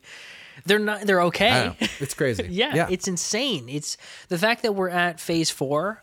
Come on, guys. Yeah. We could have a whole debate Come about on. like how planned this actually was because I'm like, yeah, like Thor, like all right, we'll make a Thor movie, but Hawkeye's in that. Hawkeye, like they Yes! Hawkeye for Avengers in that. Like, Yes, they the fucking Tesseract is in that. yeah, Like without that Yeah. movie, none of the Avengers exists. Wow. Okay. All right. well, and Captain America, not Thor. Oh, uh, true, true, true. But in Thor, they kind of like pushed it all forwards a little bit more. And then you get Thor too with the Mind Stone. Yeah. Yeah, yeah, yeah. wow. Okay. All right. Jesus. That's you want to get really intense about it. It's like, oh look, the first Infinity Stone shows up in the third movie, fourth movie in like the yeah, fourth ish movie. no, it would have been yeah Uh, in the MCU. Uh, it might have been fifth. yeah, because I think was the- Iron Man I think two. it was the last one right before. Yeah, wow. but yeah, so they're like, oh, let's throw Infinity Stones in in the fifth movie, and like that's the debatable question: is like, did they like were they just like, we'll throw this in, and like if Right. this goes well, we'll see what we can build to. right, or if they're like this Is, was is it an Easter egg to begin with, and then it's like, oh, these movies are making a billion dollars. it's crazy. It feels too planned for that to have happened, but it's all up in the air. So it, they couldn't have planned this. This is something that's unplanned. So wow, that's a good. That's a good number three, man. Um, all right, Josh, bring us in. What's your number three? So my number three is I guess this might be another controversial pick here, but uh, it's not has nothing to do with the DCU or the MCU, uh, and it's Ooh. a film called Kick Ass uh, that I Yes. vividly remember seeing for the first time. I didn't see it in theaters, um, but I remember like as soon as the DVD was out, either on Netflix or wherever I could actually physically pick it up, because this was in 2010. I was Yeah. on this movie the second I could get it, and it still lives up to this day. I mean, this movie is uh, you, you got to know what you're getting into. Obviously, Sure. um, it's a Matthew Vaughn flick, so you kind of have to, you know, have your wits about you with that. This movie, again, I think all the movies on my list kind of changed the game for me in one way or another. Where I'm like, I didn't know that this was feasibly possible, Yeah. not just in superheroes, but in cinema. I didn't know that you could do this type of stuff. Obviously, Kick Ass was based on a graphic novel that was out like Yeah. a little bit prior to that. But this movie kind of merged everything in a way for me that just made it make sense. It was comic Yeah. book staging where they had narration and they literally cut to like comic book panels sometimes. Yeah. But in a story that was like it just felt so natural. It didn't feel like it needed to be pulled along by this gimmick of it being a graphic novel. And I think they might have tweaked the story a bit. I haven't read the graphic novel honestly. Sure. but uh yeah, I don't think I have either. yeah, but um Aaron Taylor Johnson, this was the first time I was introduced to him, which I'm like, fuck yeah. He's now uh, like one of the best actors living right now. So I'm super Yeah. happy for him. He's fucking phenomenal. Um, I think both, this is another Nick Cage joint, which I know it's it, it's kind of freaking me out that Nick Cage is turning into like a through line through this episode. what is this the fifth movie that Nick Cage is fucking in right now? Like holy Yeah. shit. And he nails it. Again, this is a movie that understands where to What put. Nick Cage, man. They're like do do the weird thing. Do the like kind of creepy weird thing, but this is going to be perfect for your character arc. Um, and I think this is the first time I saw Do you think? Can I sidebar for Yeah, a yeah. sec? Do you think uh, Nick Cage, like, you have to go to a specific place to get to good Nick Cage, or do you think you just have to be able to accurately tell Nick Cage where to go? I don't know. I th- I think you have to get there first because there. I've heard stories of Nick Cage being like, "But no, but I want to do this," and they're like, "No, no, no, Sure. no, no, no." I think you have to kind of be on the same page with him from the beginning, and Yeah. also let him do his shit. Because if you don't just let him do his thing, it turns into Yeah, a fucking yeah, Ghost. Rider. Um, but his Big Daddy is not just a great performance, but it's also an incredibly tragic performance throughout. I mean, Yeah. this is the first time I saw Chloe Grace Moretz too, and or Chloe I think Grace this was her first film. Yeah, as Hit Girl because she was is- like five, right? yes, or like eight. She's Yeah. fucking tiny, and I'm like, yeah, and she's slitting people's throats and shit, and I'm like, oh my god. Yeah, this was another movie that um like the kingsman which i referenced last time it stepped the the action up to another level where i'm like oh Mm-hmm. you can do this now. Like you you don't have to be afraid of you know cutting away or panning away from the violence. You can have blood. You can have people under the age of 12 killing people. Like you can do these things that are okay in this style of Yeah. film um, that just made it so much more engaging for me. I think uh, Mark Strong's character, obviously, and Christopher Mintz-Plasse as the ba- as the two qu- spoilers again, quote unquote, big Yeah. bads of the film. Perfect casting, which is hilarious because I hadn't seen Christopher Mintz-Plasse since fucking like Superbad, so I'm like, this is the Yeah. guy right now. arguably like he's known for like three movies. Yeah, Yeah, and this is one of them. I'm like, okay. I mean, Evan Peters is in it, which again, you know, funny thing because him and Aaron Taylor Johnson Both both, become Quicksilvers, Quicksilvers in in the future, which is cool. arguably both now play the same Quicksilver. Oh, true. Holy fuck with WandaVision. Oh my god. Yeah. I wonder if they've talked about. They must have talked about that. I don't know. That's crazy. I wonder if, they, yeah, Oh my god. Uh, I imagine it's probably a text chain. It's got to be. They're probably like, "Are you fu- do you see what these fuckers are doing right now?" It's just a group that's QSs. Oh my god. Uh Anyway, yes. And I would also be remiss if I didn't shout out The Prodigy for doing the soundtrack for the fucking entire film, which is Yeah. how I was introduced to The Prodigy, which I can't thank this film enough for. I mean, the in the the very opening sequence where he's explaining how he wants to be a hero and you see the guy up on the building and he just fucking nose dives into the ground and dies Yeah. and then stand up by the yeah. prodigy starts and he's in school i'm like that is as perfect of an intro as you can get for this movie and Yeah. for that i mean this movie is just one of my favorites of all time not just superheroes so kick-ass is my number three Excellent. Excellent. so we're getting down to it man We're getting down to it. Four movies to go. Mm-hmm. and i have no idea where this is going I don't either. I have a good idea of what yours are going to be. Kind of. We'll we'll see. What's your What's We'll your see. number two? Yeah. My number two. So my number two, we've already talked about. My number two is Spider-Man Into the Spider-Verse Oh, okay. because Spider-Man has always been my go-to superhero. I'm sure a lot of people parallel parallel that mentality of like, yeah, I grew up watching Saturday morning cartoons of, uh, you know, the Spider-Man '90s animated series, and it was my original gateway into so many comic book characters. There's like arcs in that where he goes and deals with the X-Men or where he like Yes. runs into Captain America or like you know, he makes friends with Iron Man and things like that. And that was like I was like, "Oh, there's all these different characters." Yeah. And to see Spider-Man into the Spider-Verse and like do such justice not only to like Miles Morales but to like all of these other characters as well of like fully developed fully realized like here's this is this character. Yeah. like with Spider Gwen like you feel like her whole thing of like like I watched this the other like maybe two nights ago. Um there's shots where she like lingers looking at uh Jake Johnson's Peter Parker he's just like that's that's Peter that's my friend that died Yeah. or like the same thing with Aunt May like there's like fully realized developed characters in that that like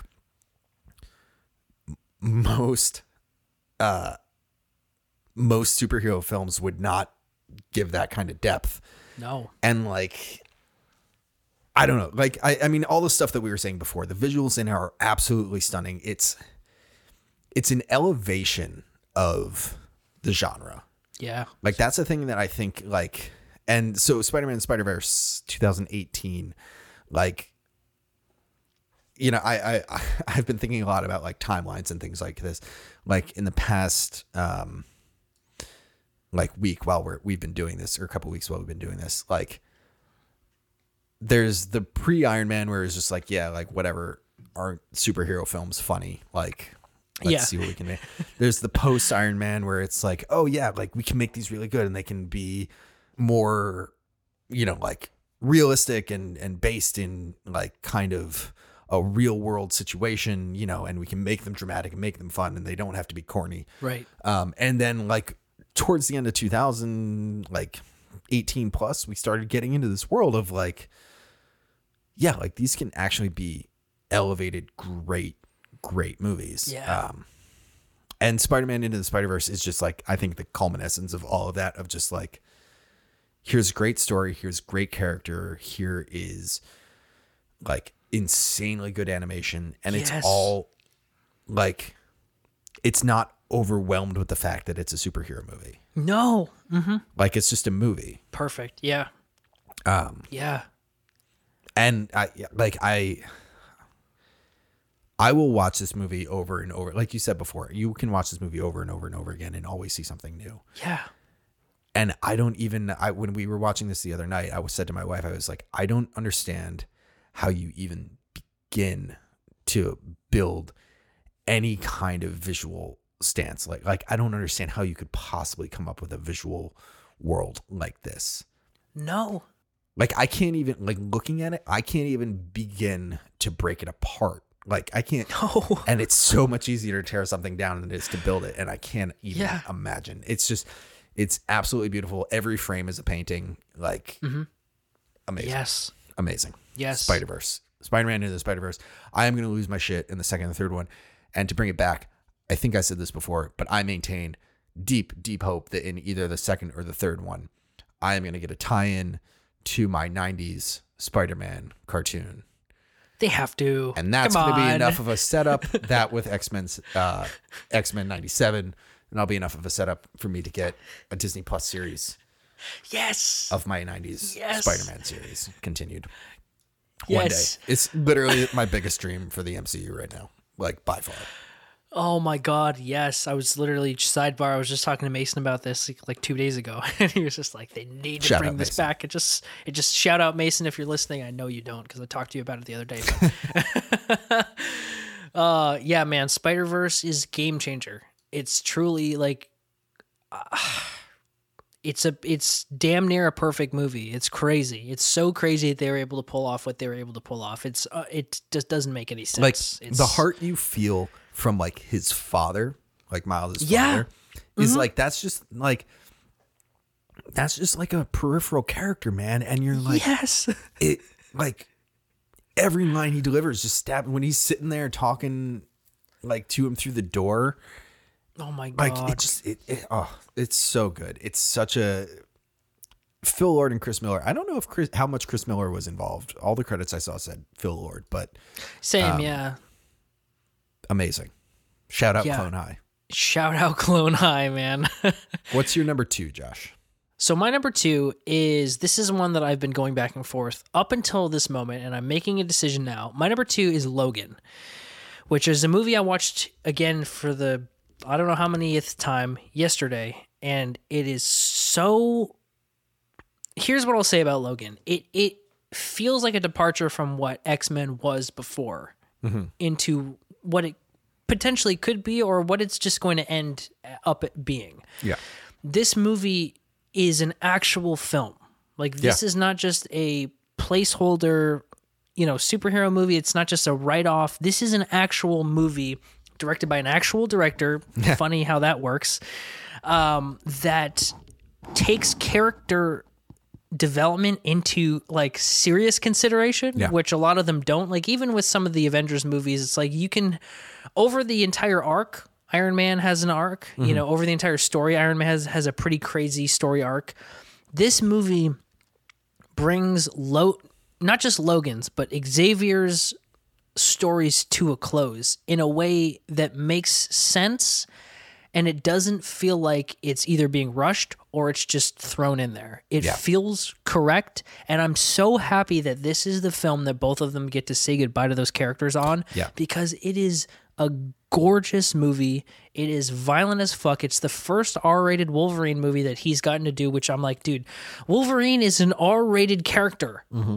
I'm sorry, but he is an R-rated character. Even in like X2 or X3, there are sequences where he's killing people. I'm like, you can't see anything because they can't show it. I always but he's the, slashing uh, through people's scene in in the mansion. uh, no um oh, in Apocalypse in Age of Apocalypse that he's in for really no reason. They just kind of find Yeah. him in a cell and they're like, Yeah. "Oh, this guy's in a cell. Let's let him out." And he just yeah. In, Oh, in yes. probably the 4 or 5 minute sequence, he probably kills about 75 people. Mm-hmm. Just like endlessly and you're like, "Y- "Yeah, Yeah, that's and it's like that's he's just pure violence." Yeah, you're totally right. Right. And that's and this is the first time we've seen a true Logan film. And in the beginning of Yeah. the movie, like it's it's the perfect setup because, you know, he's this you know limo driver which i think is hilarious because i'm like he's not a personable person. So you know it is what it is. But it's the perfect setup where you know he gets jumped by these thugs who are trying to lift the cars off his tire. He doesn't want to actually fight them at first and then they shoot him. Lift the, lift the cars off his tires. oh sorry lift the tires off his car. Yes sorry. Sorry, Um, I should have let that one go, but then. No, it's okay. And and yeah, he gets shot. And, and, like he doesn't want to fight them. He gets shot, and then he fucking tears them to shreds. It, to the point where you're like, okay, this is what we've been waiting for since Yeah. the very first X Men film. Because Hugh Jackman arguably is the perfect Wolverine casting. I Yeah. think he embodies the character um, like perfectly. And Yeah. so this movie, it feels like if David Fincher or like David Ayer did like a fucking Mm-hmm. X Men movie in like the gritty, natural way that it's supposed to be. Um, I can't even call this an X Men movie really, except for Yeah. Xavier's in it. Um, it's it's a real movie, and I think that's the reason that it sticks with me. Is it's a real film, and it feels like it's almost like this gritty drama that's wound together with this crazy amount of violence because Yeah. the, the villains are there, but they're not really who you care about. Like Yeah. I found myself not really. I wanted to know how the story between Logan and this girl were going to go, and how this was going to further the story of the X Men. Yeah. and it did that perfectly. And his send off is genuinely like heartbreaking because you're like, dude, I've been with this guy since the Yeah. early 2000s, man. 20 years this guy's been a Wolverine. Yeah. And we finally, Like what? this 10 last film, movies? y- at Yeah. least, yeah. I will Yeah. say I was a little sad when we got to uh, the end of our, our bottom ones that that neither of us chose X Men Origins Wolverine. Um, Yeah. Arguably one of the worst. Like probably would be if we got if we went to ten, it would definitely be in my top ten. Um, Oh, for sure. But, like- it's just, it just like to show the polarity and like the importance of like director and script. Like I feel like we keep coming back to this, but it's like this is the same actor playing the same character. yes. and it's like one is like compelling and engaging and like you're like right there and one is like why is this guy and they're like oh he's he's full of metal so when he sat down Yeah. he was heavy Oh my god, it's so true. It's the perfect. It's it's yeah, because I watched both of those movies, and and this, it's just the perfect like dichotomy of what not to do here. It's i'm it's, sidebar but i'm i'm sad to admit i know x-men origins wolverine way better than i should because uh i had it on my video ipod when i was uh in my in my younger days and uh in your youth. and i used to watch just like at like 10 15 minutes a piece on like my commute to Oh work Jesus. I was like, oh, I'm okay. I guess I'll just watch 15 minutes of X Men Origins Wolverine. Oh my god. I thought Gambit could have been cool. That's it. Yeah. I mean, introduced us or gave us uh, two characters in that movie that went on to have R-rated movies. That's fair. That's very true. That's very true. in a very in a different yeah, yeah. yeah. will.i.am. That's like, Jesus. So uh so that's my number 2 is Logan.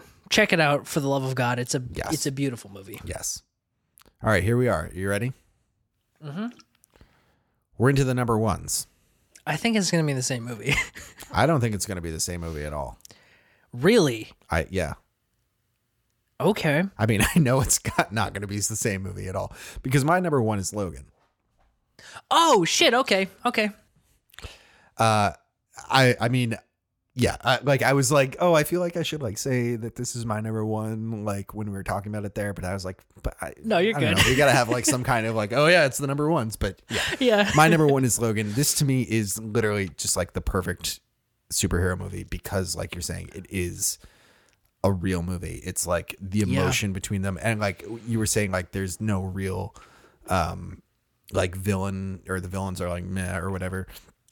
But it's like I, I flash back to my like college screenwriting uh classes where it's like yeah. Yeah. there's like man versus man but then there's man versus nature and then there's man versus self and it's like this is very Yeah, much yeah. like here's man versus nature like it's him trying to deal with like aging and then it's him versus like himself in a very cerebral term and in a very literal term yeah. but it's like it's so real like it's weird i so i rewatched this also i part of me is like i don't know that this i mean it absolutely had to be rated r but Sure. the, the like the quality of it i'm like there was a lot of the r-esque stuff that i was like you could just not do that much to of it and like Sure. And like I don't know exactly where the line is, but like the claws going through the dude's head and then the claws sticking out the back of the head, super violent, super great. Like I don't know if you can do just like yeah, he stabbed him in the head, like and the things coming out the back is what makes it R, but like I don't know. Like that was the thing I was toying with. I was like, mm-hmm. could this be a hard PG thirteen and still play? I came to the mm-hmm. conclusion that like I don't think so. Because going into it knowing it's an R movie changes the whole mentality of it. Um, but Yeah. like it's it blows my mind that Fox let James Mangold Right. do this to those characters. Like they must have been like, yeah, we're done with this. Because I mean, must have been. It's post Days of Future Past. Um, so it's like that. You know, it's not like they're like, oh yeah, we're gonna pull back in. And I think they were just like kind of, yeah, just go do it. It's like let Yeah. possibly the only possibly the only X-Men movie where like Patrick Stewart actually throws down.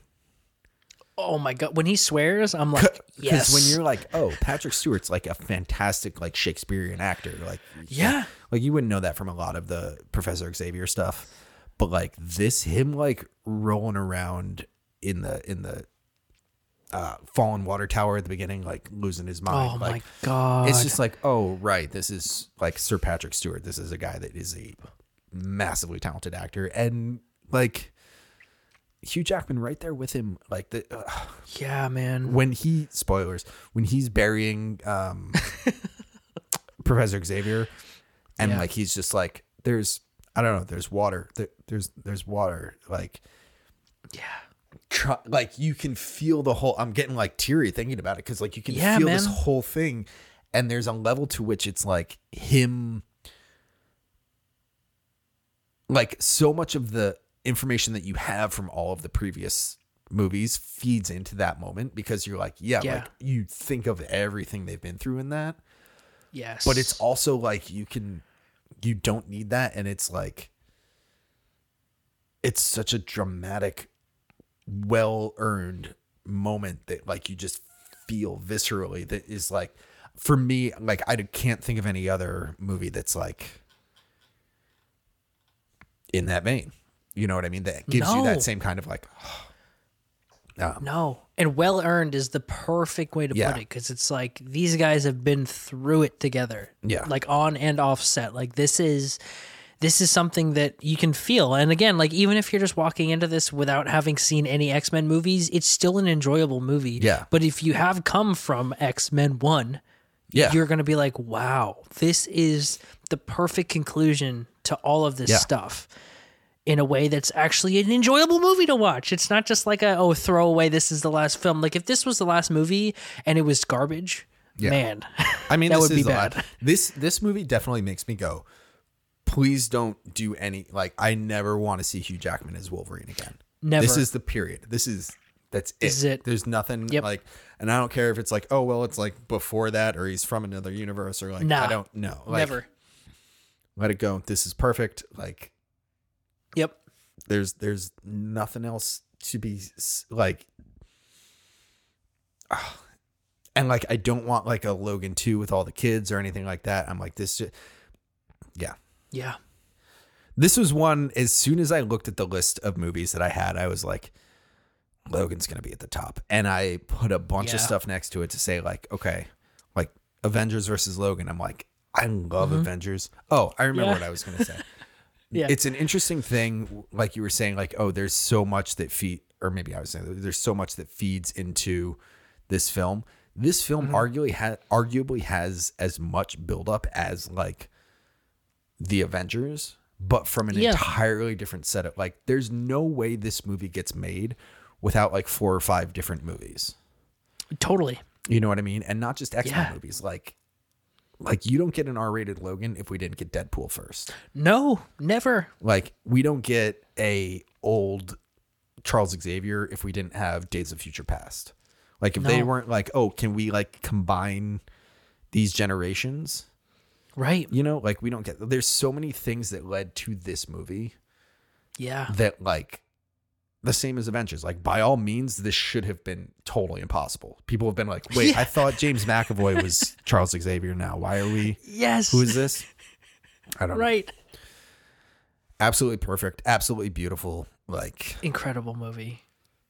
yeah, amazing. and taking from another another like legendary comic run of the old man logan comics Mm-hmm. it's like they're it's and they did it justice this time and it's like and yeah and like it's this is the last thing i'll say but it like my top two here logan and spider-man and the spider-verse like same kind of vein of like here's the evolution of this genre right like this is like okay like the avengers stuff and like i feel like this is what's going to happen is like the mcu stuff is just going to keep coming but we're going to Yeah. start getting variations on stuff that are going to be really really interesting um which is what i'm excited about and i'm worried it got stalled with like covid and all that kind of stuff but i'm like Like let's give give me something that's like okay, yeah, this doesn't have to be premiere MCU, but it can be a good solid movie that people have a basis for and will go see.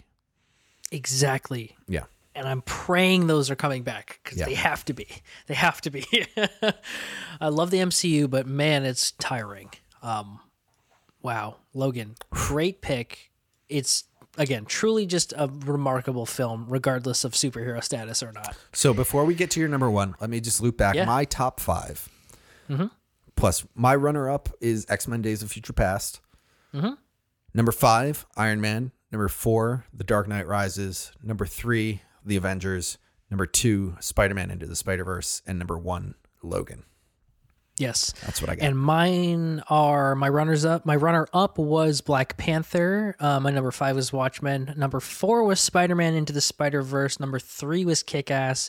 Number two was Logan. And my number one is Sam Raimi's Spider Man 2. yes. yes. This yes, fucking yes, yes. I love the shit out of this movie. You say what you will about Tobey Maguire's Spider Man. I don't give a shit. This movie started everything. Like Yeah. you can argue that the first one started it all, but this one truly set the stakes for what these movies could be. The third one didn't live up, obviously. Yeah. But this movie blended everything that Sam Raimi is actually known for. He's visually striking. He knows how to create st- actual stakes within his movies, Yep. and he doesn't take shit too seriously. That's the main thing that I think that some of these newer MCU movies, obviously, we just talked about Logan, which is like pretty much only serious. But this movie kind of laid out the groundwork for like what Iron Man was going to be with this kind like it still was a comic book film. It Yeah. wasn't taking like Endgame arguably is a is a drama almost. Like Yeah. it's a, it's an action movie, but it's almost a drama.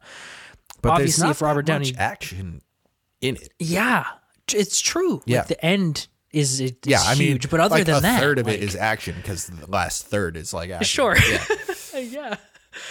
But this movie, man, it changed the game and arguably created what the modern superhero genre is. Absolutely. I mean, it was iconic in multiple different ways, not just because obviously Alfred Molina's Doc Ock is incredible, but just the like visually, this movie is so striking.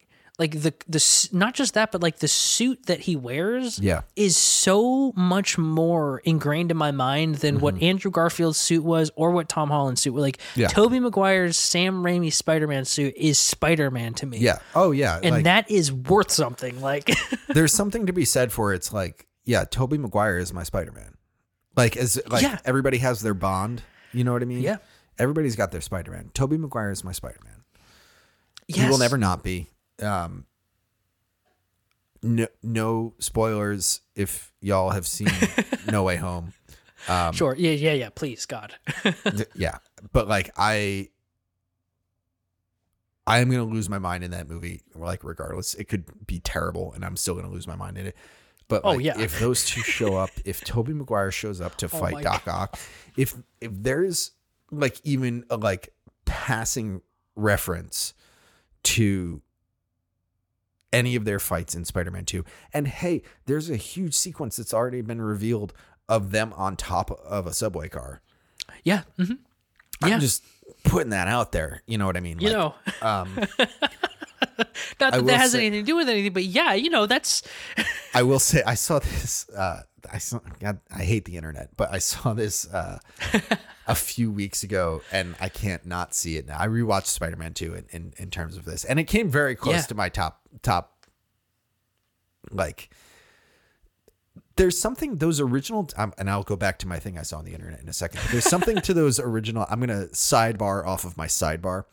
Um, totally fine. There's something to those original two trilogies of X Men and Spider Man that, like, I think we talked about this, that, but they're basically the same of like crazy, amazing, establishing film, even better follow up, and then lackluster third.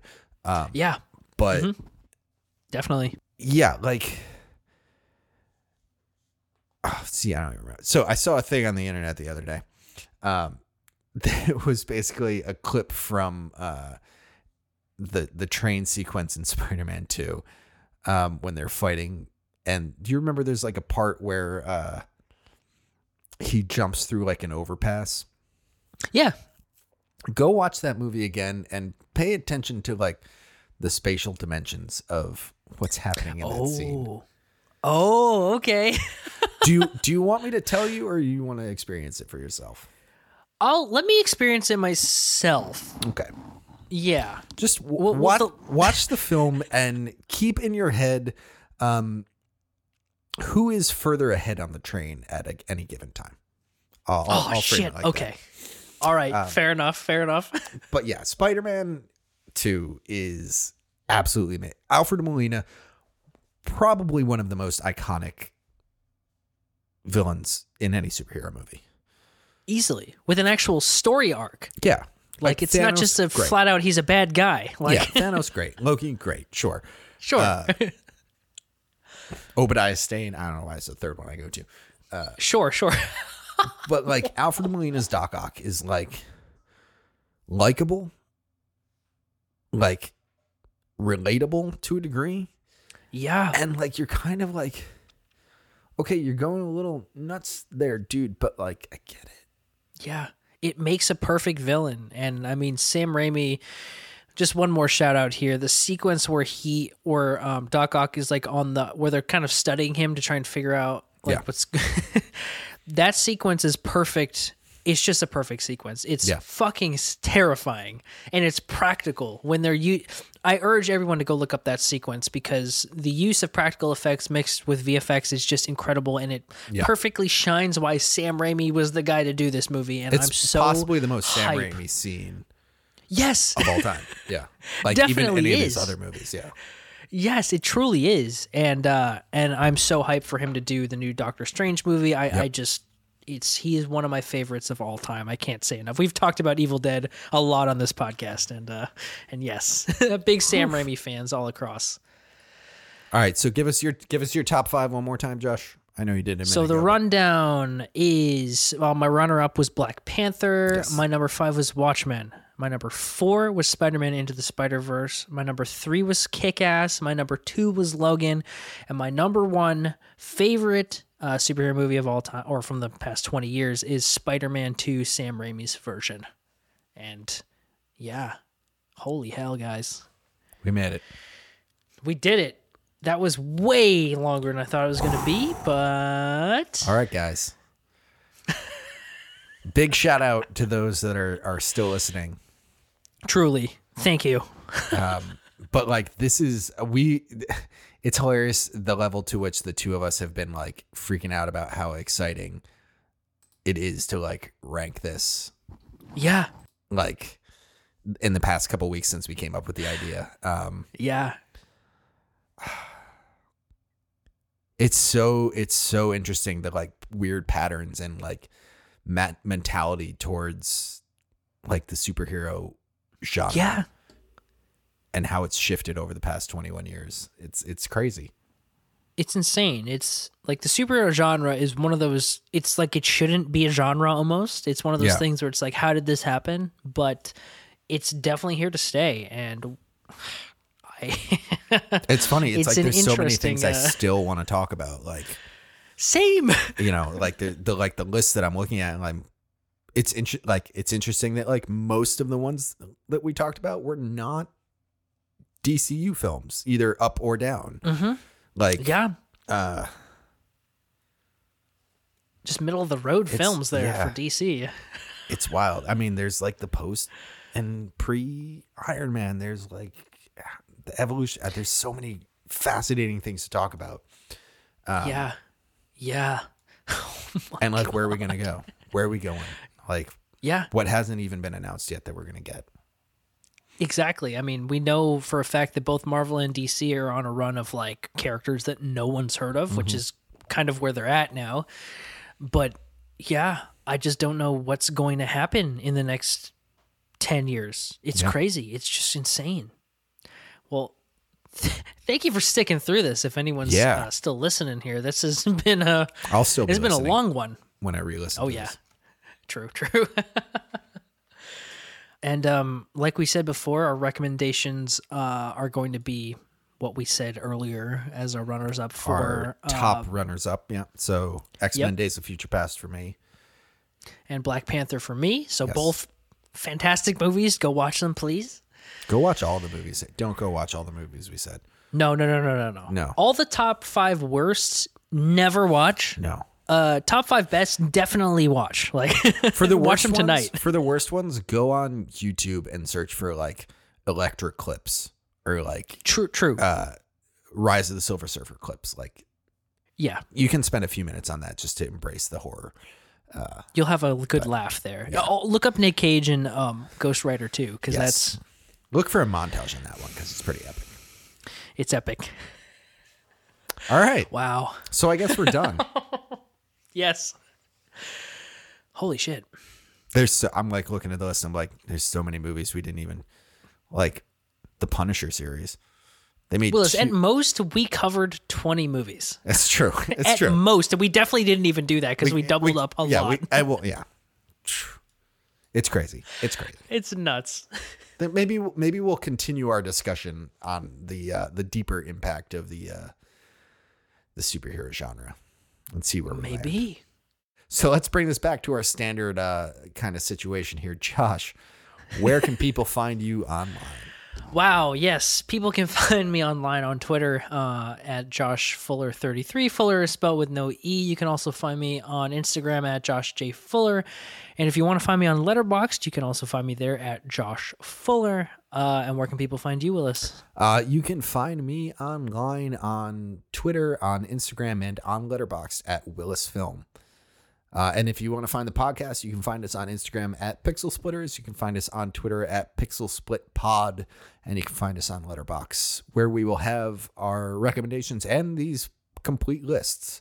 Yes. Uh, you can find those at Pixel Splitters. And uh, yes. and yes, do us a favor uh, if if you enjoy the episode, if you're getting this far, um, tweet at us and we will send you digital high fives or something. I don't know. Sure. Yeah, Uh, that's fine yeah. with me. Yeah. I'll have to Google how to do that. Uh, and um, yeah, do us a favor, give us uh, five star ratings, likes, follows, subscribes, all that kind of fun stuff, and uh, we will keep bringing you excessive amounts of superhero content, but also the normal, uh, wonderful movie news content that we bring you. So Exactly. It's not all superhero. Mostly, but you know. no, I, That's I- why you I don't guys think come we here. mostly, but hey, it's it is December sixteenth, and Spider-Man: No Way Home has True. arrived in theaters, which is the culmination of the past twenty years of superhero movies. Yes. So we are. It's doing why we're doing that. this, guys. It's true. Yes. it it formed a great deal of our movie taste. It did. Yes. It did. yes. For better or for worse. And and yeah. and for better. We're gonna say for better. Yeah.